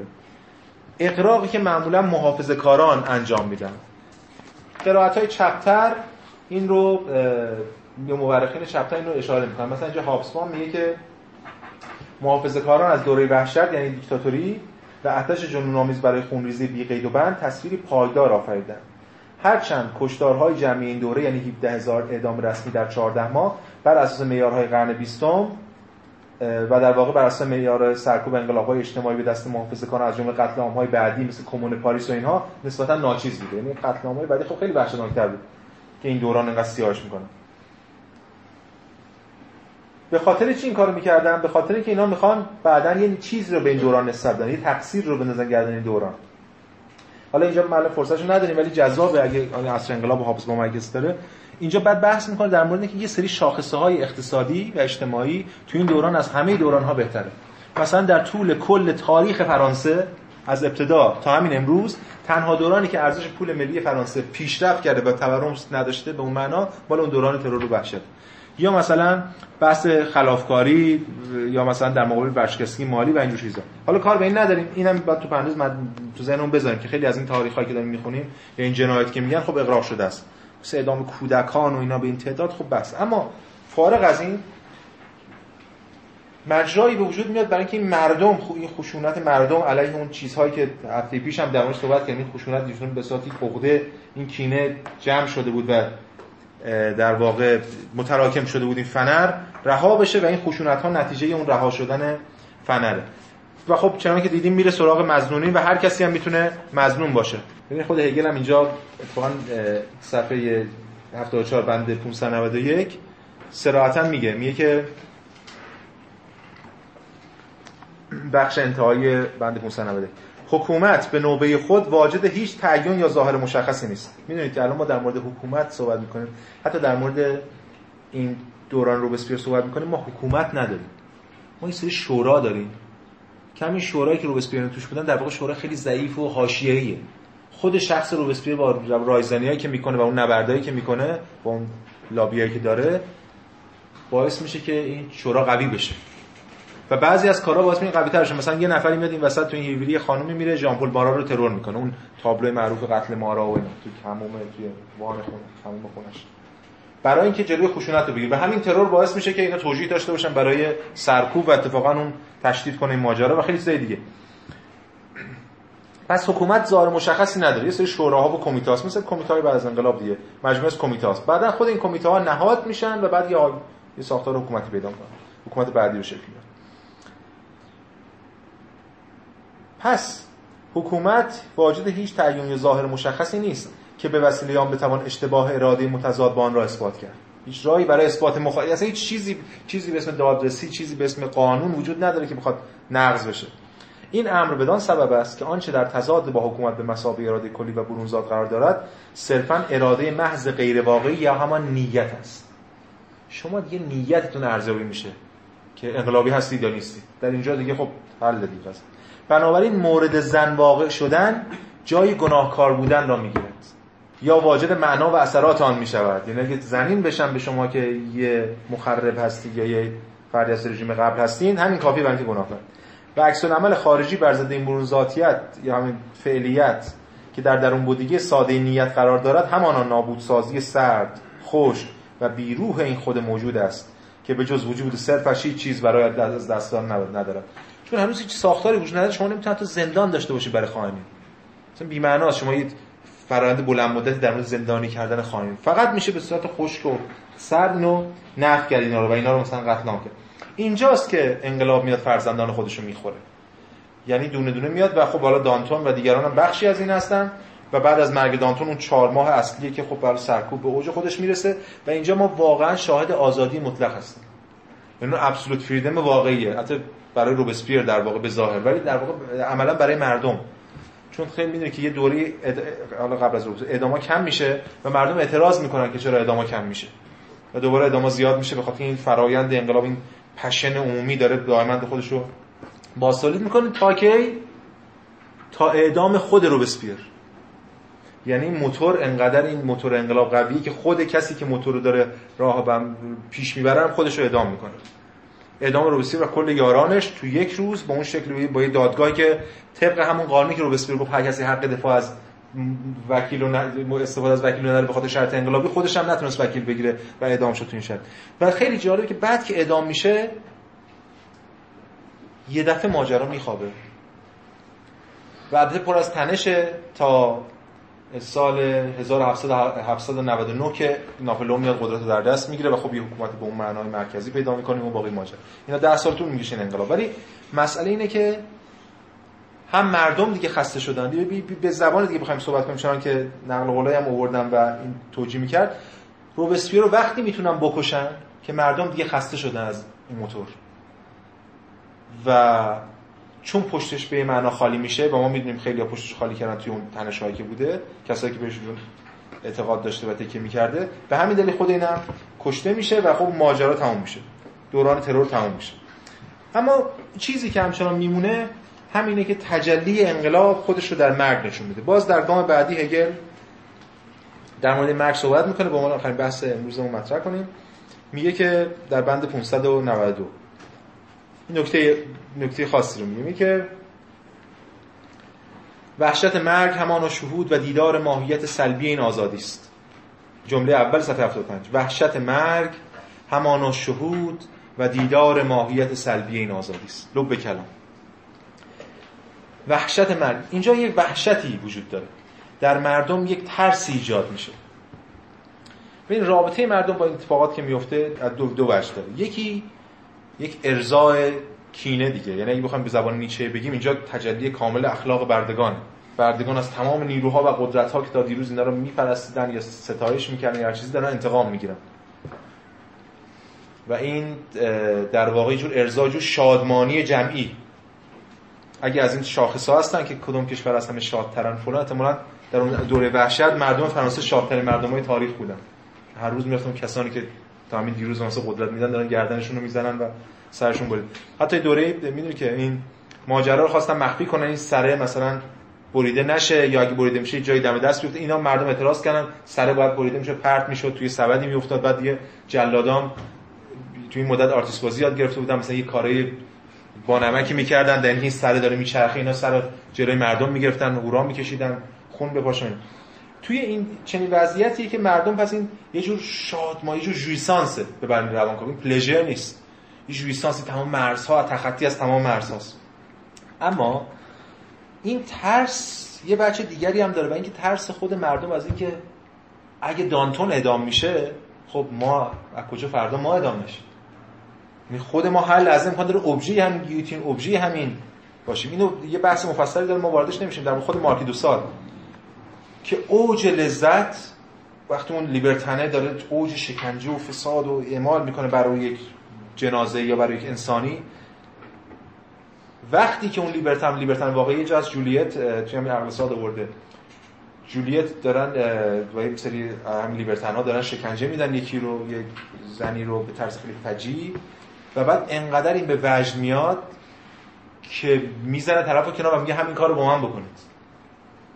و این رابطه دوگانه بین لذت بردن از خشونت و جنایت و تبدیل شدن به ابژه جنایت یه رابطه همزمان دوگانه است.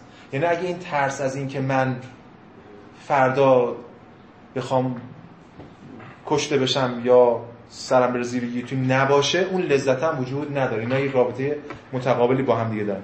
و اینجاست که همین جمله رو هگل میگه که نقل قولشو خوندم یا یکم بعدتر توی بند صفحه بعد توی آخر بند 593 میگه که اکنون این افراد که ترس از ارباب مطلقشان یعنی مرگ را احساس کردن اگه یادتون باشه تو همین دوره پیداشانسی رو یه جای دیگه در مورد ترس از ارباب مطلق یعنی مرگ صحبت کردیم و اونم توی خدایگان و بنده بود.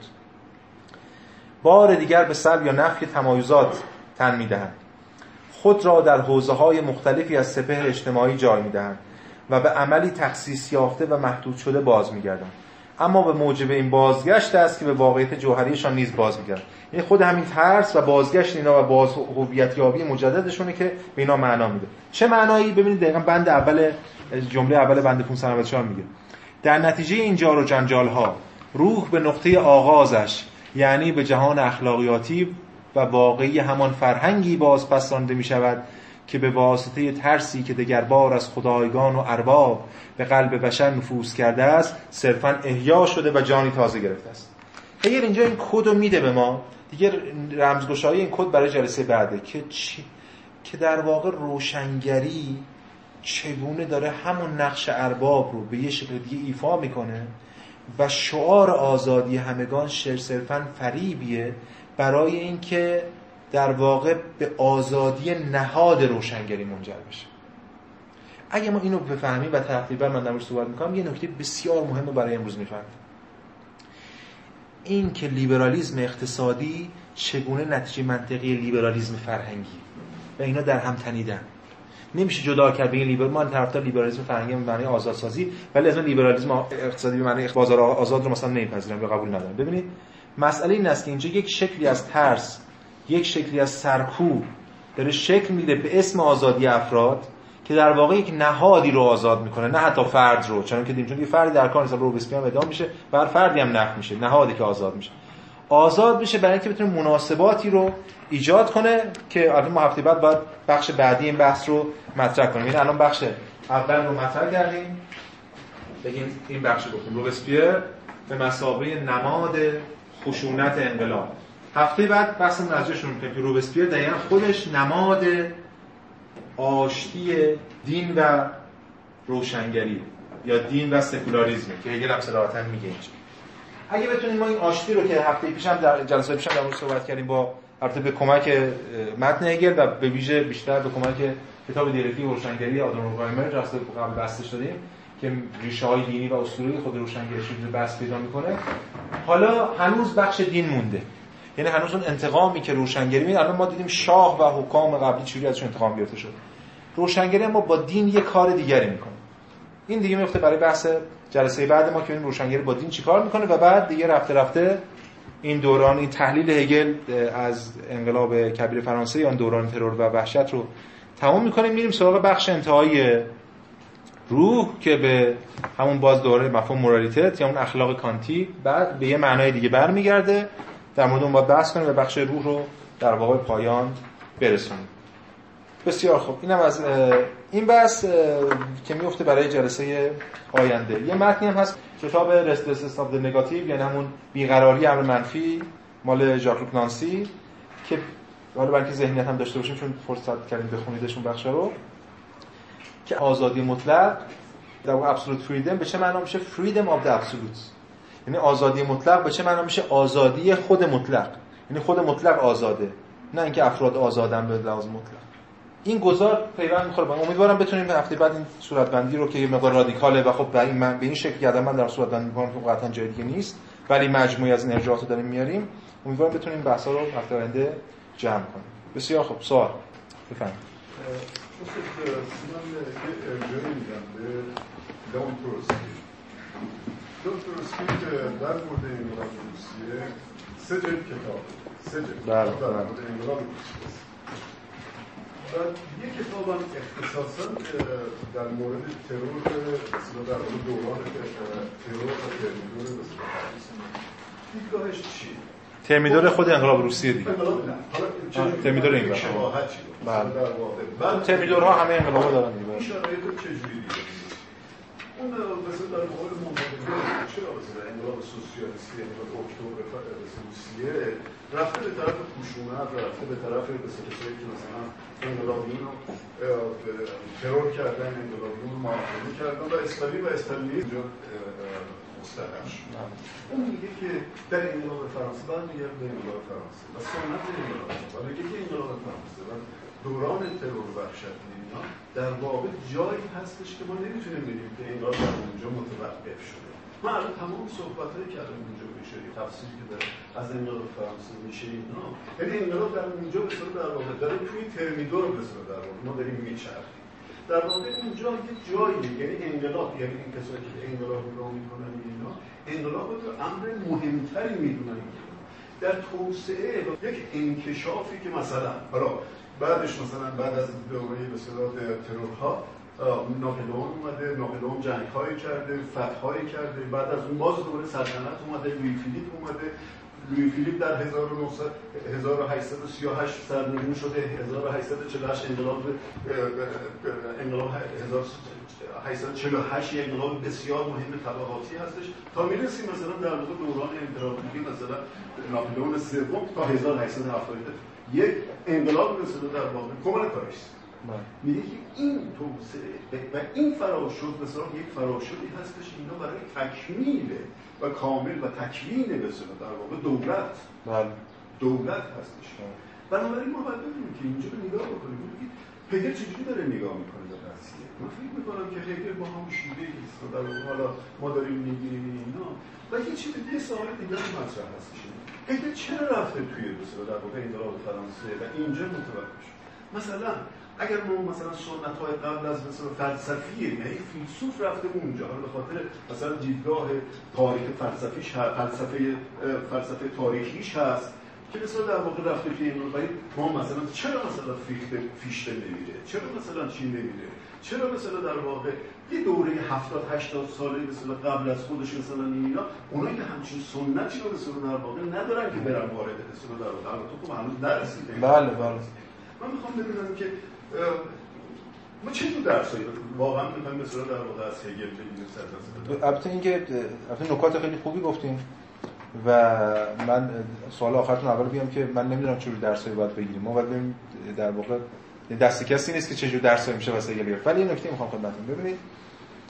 چرا رفته؟ حداقل- بله، بله. ببینید. انقلاب یک دو تا سوال کلی. چرا؟ اولین فیلسوفی که رفته توی انقلاب. بله، دو تا سوال کلی یک. بله. این سوال دوم شما در واقع. که چرا اگه سراغ انقلاب به خاطر اینکه جهان رو روح اون انقلاب تغییر داده؟ هگل وقتی این ببینید دقیقا فراموش نکنید. هگل جملات آخر این کتاب پیدارشناسی روح بود.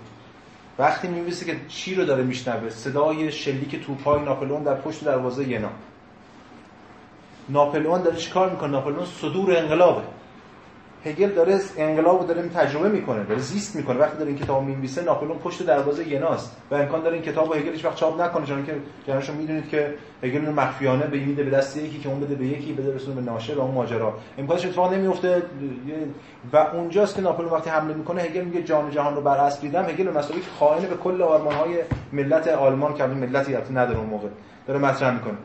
هگل این انقلاب رو یک انقلاب جهانی می‌بینه انقلاب کلی می‌بینه و نه فقط هگل همه روشنفکرها در همه جا اتفاقا یه نقل قولی هست از اسم این نقل قولی بخونم. ببینه همه اینا تحت تاثیر اما اما اتفاقی که میفته این است که بعد از دوران ترور و همچنین بعد از اون شکل خاصی کشورگشایی ناپلئون که ما به حالا به اسم صدور انقلاب داره مطرح میشه و هر انقلابی صدور باید داشته باشه اینا بعد در وقتی صحبت هر انقلابی باید یعنی لاجرم باید صادر بشه. این حرفا که آقا انقلاب و ای کاش فقط انقلابیون درونه این نه انقلاب تعمین باید پیدا کنه یا نابود بشه یا تعمین پیدا کنه به خاطر که دعوی کلیت داره. چنین دعوی کلیتی به این شکل متجلی شده اونم در ملت در هگلی که در کشور آلمانه که به شدت محافظه کاره. روشنفکرش محافظه کارن مردمش محافظه کارن هم به لحاظ دینی هم به لحاظ سیاسی. اون جمله معروف هست که هگل میگه که وقتی فرانسویان نمی‌دونم گردن مردمشون شاهشون رو می‌زنن ما اینجا داریم اجازه می‌گیریم از نمی‌دونم اتوریته که آیا اجازه داریم به فلان چیز فکر کنیم یا نکنیم. هگل شیفته انقلاب فرانسه است. بخاطر انقلاب فرانسه جهانی رو ایجاد که امکانی رو ایجاد کرد. حالا این ما می‌خوایم که رادیکال‌تر بخونیم. به نظر کوژف دوره آخر زمان هگل پایان تاریخ هگل از ناپلئون شروع میشه اصلا.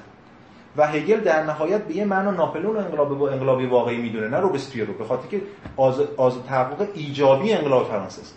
منم اینو اینجوری می‌بینم. منم در تحلیلی که دارم مثلا میگم این تحلیل تا اونجا که کتاب پیدا می‌کنه یا هر جای دیگه بس بدیم این انقلاب رو دقیقی از انقلاب های پشت سر هم می‌دونم که این انقلاب کاملا به شکل دیالکتیکی می توضیح چجوری انقلاب می‌رسه به کمون پاریس چون بعد کمون دیگه اون شکل ما انقلاب رو نداریم. ولی نکته بسیار مهم این است که هگل مواجهش با این انقلاب نقادان است. به این معنا که این انقلاب یه بخش قابل توجهی که الان مشخصا در روبسپیر صحبت می‌کنیم وقتی با اون قرائت که من دارم ازش صحبت می‌کنم وقتی بعدم از ارجاع میدم یه نمایش که در واقع خیلی از ساختارها و خیلی از نیروها تغییر نکردن بلکه نمایش یه نمایش ایجاد کردن که ما فکر کنیم واقعا این تغییر بنیادین انجام شده. در حالی که هگل الان انتقادی نسبت به انقلاب در واقع مواجه میشه. این ریشه لیبرالیسم هم این اینجوریه اما از طرف دیگه بله می‌دونیم همون داستانی هم که خود شما شنیدین حتما در مورد هگل که نمی‌دونم یه درختی برای انقلاب فرانسه کاشته و هر سال برای انقلاب فرانسه یه پکی می نوشیده نمی‌دونم سر به زنگاهی. ببینید اینجا مثلا از یه نقل قولی درباره سقوط باستیل میگه که هر فرد انگلیسی که از شکوه تحقق کنونی یکی از مهمترین انقلاب هایی که جهان به خود دیده است سرشار از احترام و تحسین نشود باید هر گونه فضیلت و حریت در وجودش مرده باشد. هر یک از هموطنان من که این بخت نیک را داشته است که فعالیت های سه روز اخیر در این شهر بزرگ را پاریس و بحث انقلاب فرانسه شاهد باشد جز این گواهی نخواهد داد که زمان من عاری از مبالغه است. این ایده که شاید بعدها در تاریخ فقط یک بار و اونم سر انقلاب اکتبر 1917 شوروی اتفاق افتاده روسیه اتفاق افتاده این ایده که اینجا جهان با یک شکل دیگری داره خودش رو بازبینی می‌کنه یک طرح دیگری از حقیقت داره بازنمایی میشه.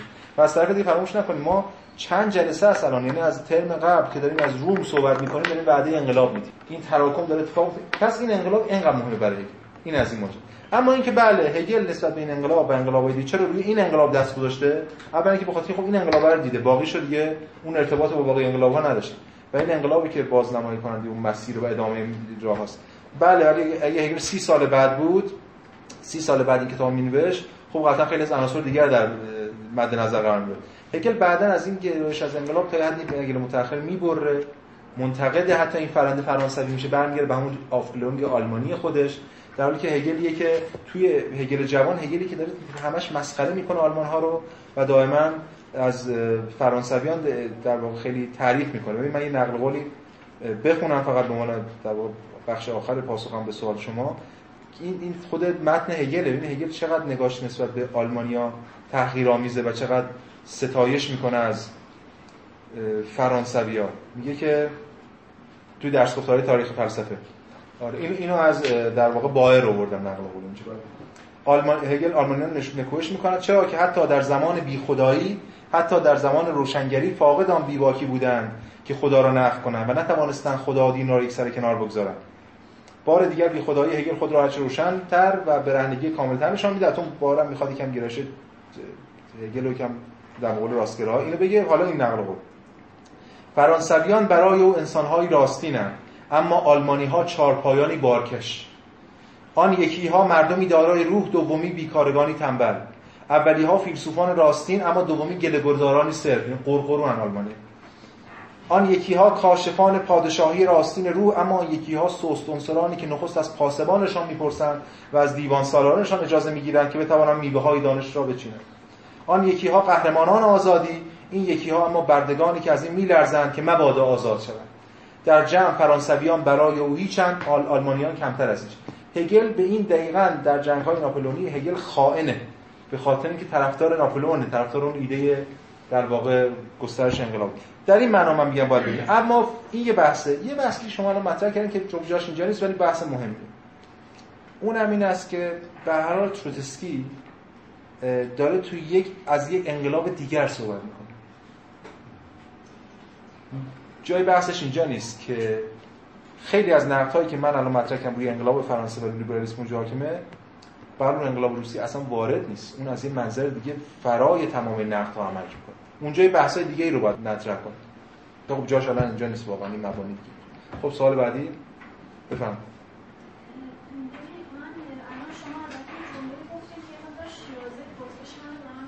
بفهم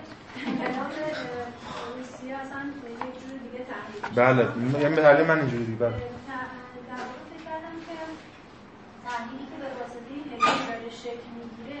هر انقلابی رو می‌خواد یه تحلیل آره. نه این هستش البته. این هستش. من که نگفتم اینا ماهیتا هر انقلابی این خشونت هاشون بحثی که ما کردیم در مورد نسبت مشتاق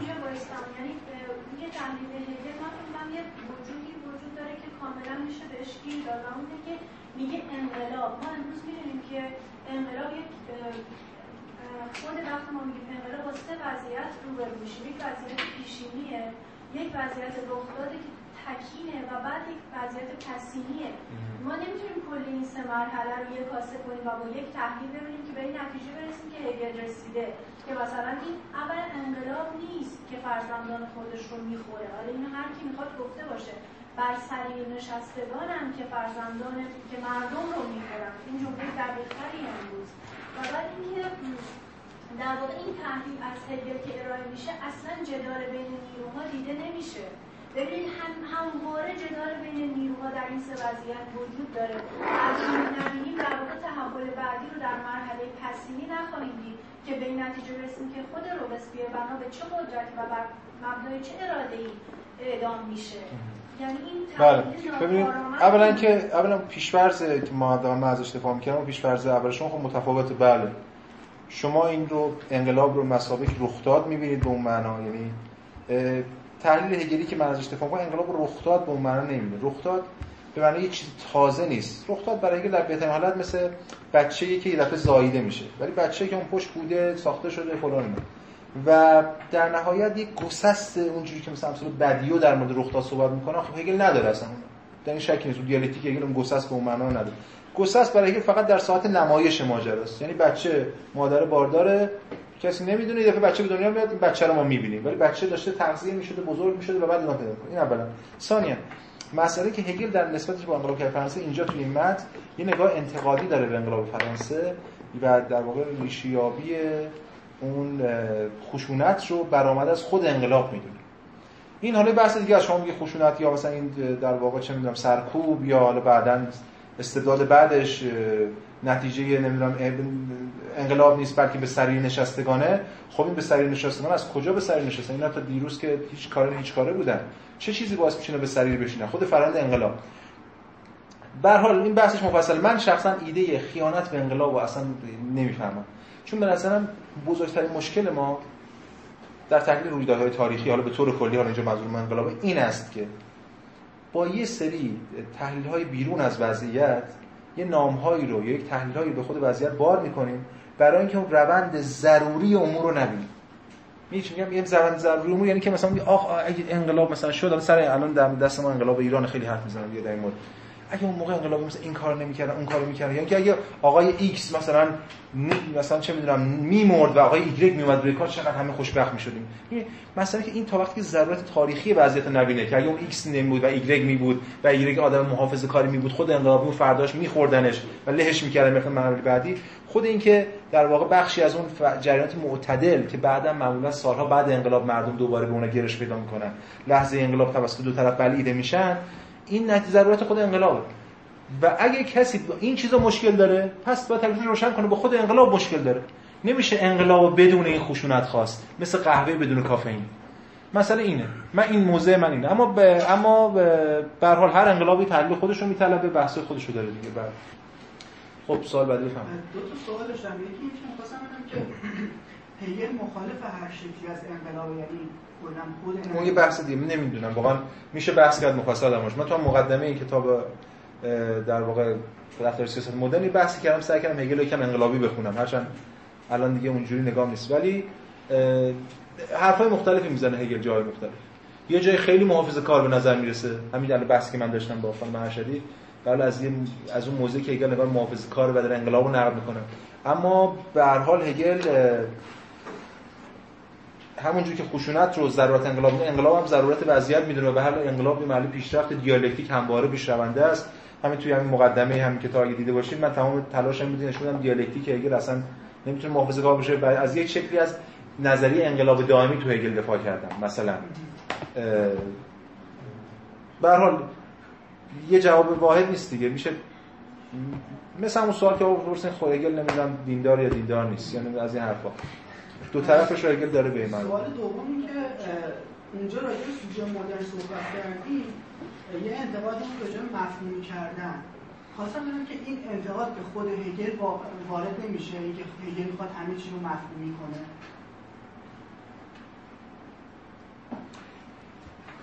عرض به که حالا شاید هم بتونه بشه. حالا جان ما سعی کنیم فعلا سعی کنیم ببینیم چجوری نمیشه. حالا موضوع از هگل دفاع کنیم. این مفهوم که هگل انجام میده با اون مفهوم که هگل انجام میده مفهوم سازی فرق داره این مفهومی بارها خود هگل میگه انتزاعی. مفهوم به مثابه امر انتزاعی abstract concept یا هر چیز هست.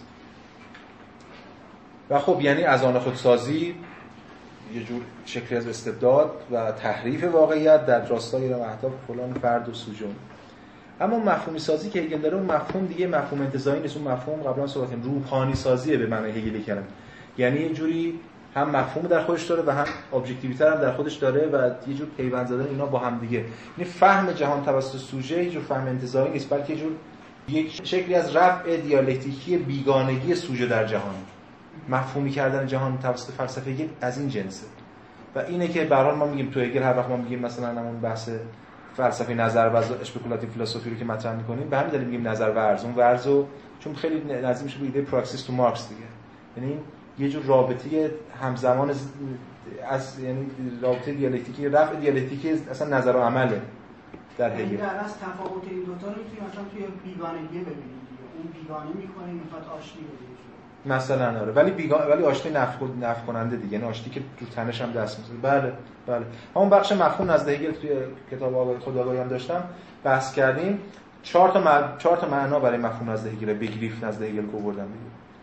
با خود این بود و دیگران که یکیش انتزاعیه ولی باقیش دیگه انضمامی میشه و objective میشه برای هگل در هگل به این معنا ایدالیسمه که جهان به این معنا ایده است. یعنی مفهوم جنبه مادی هم داره. یعنی ماده هم یه تجلی از خود روح دیگه. اونجوری نگاه کنیم این نقد قدر وارد به این شکل وارد نمیشه. اما میشه یه جوری خوند که این نقدم وارد کرد دیگه.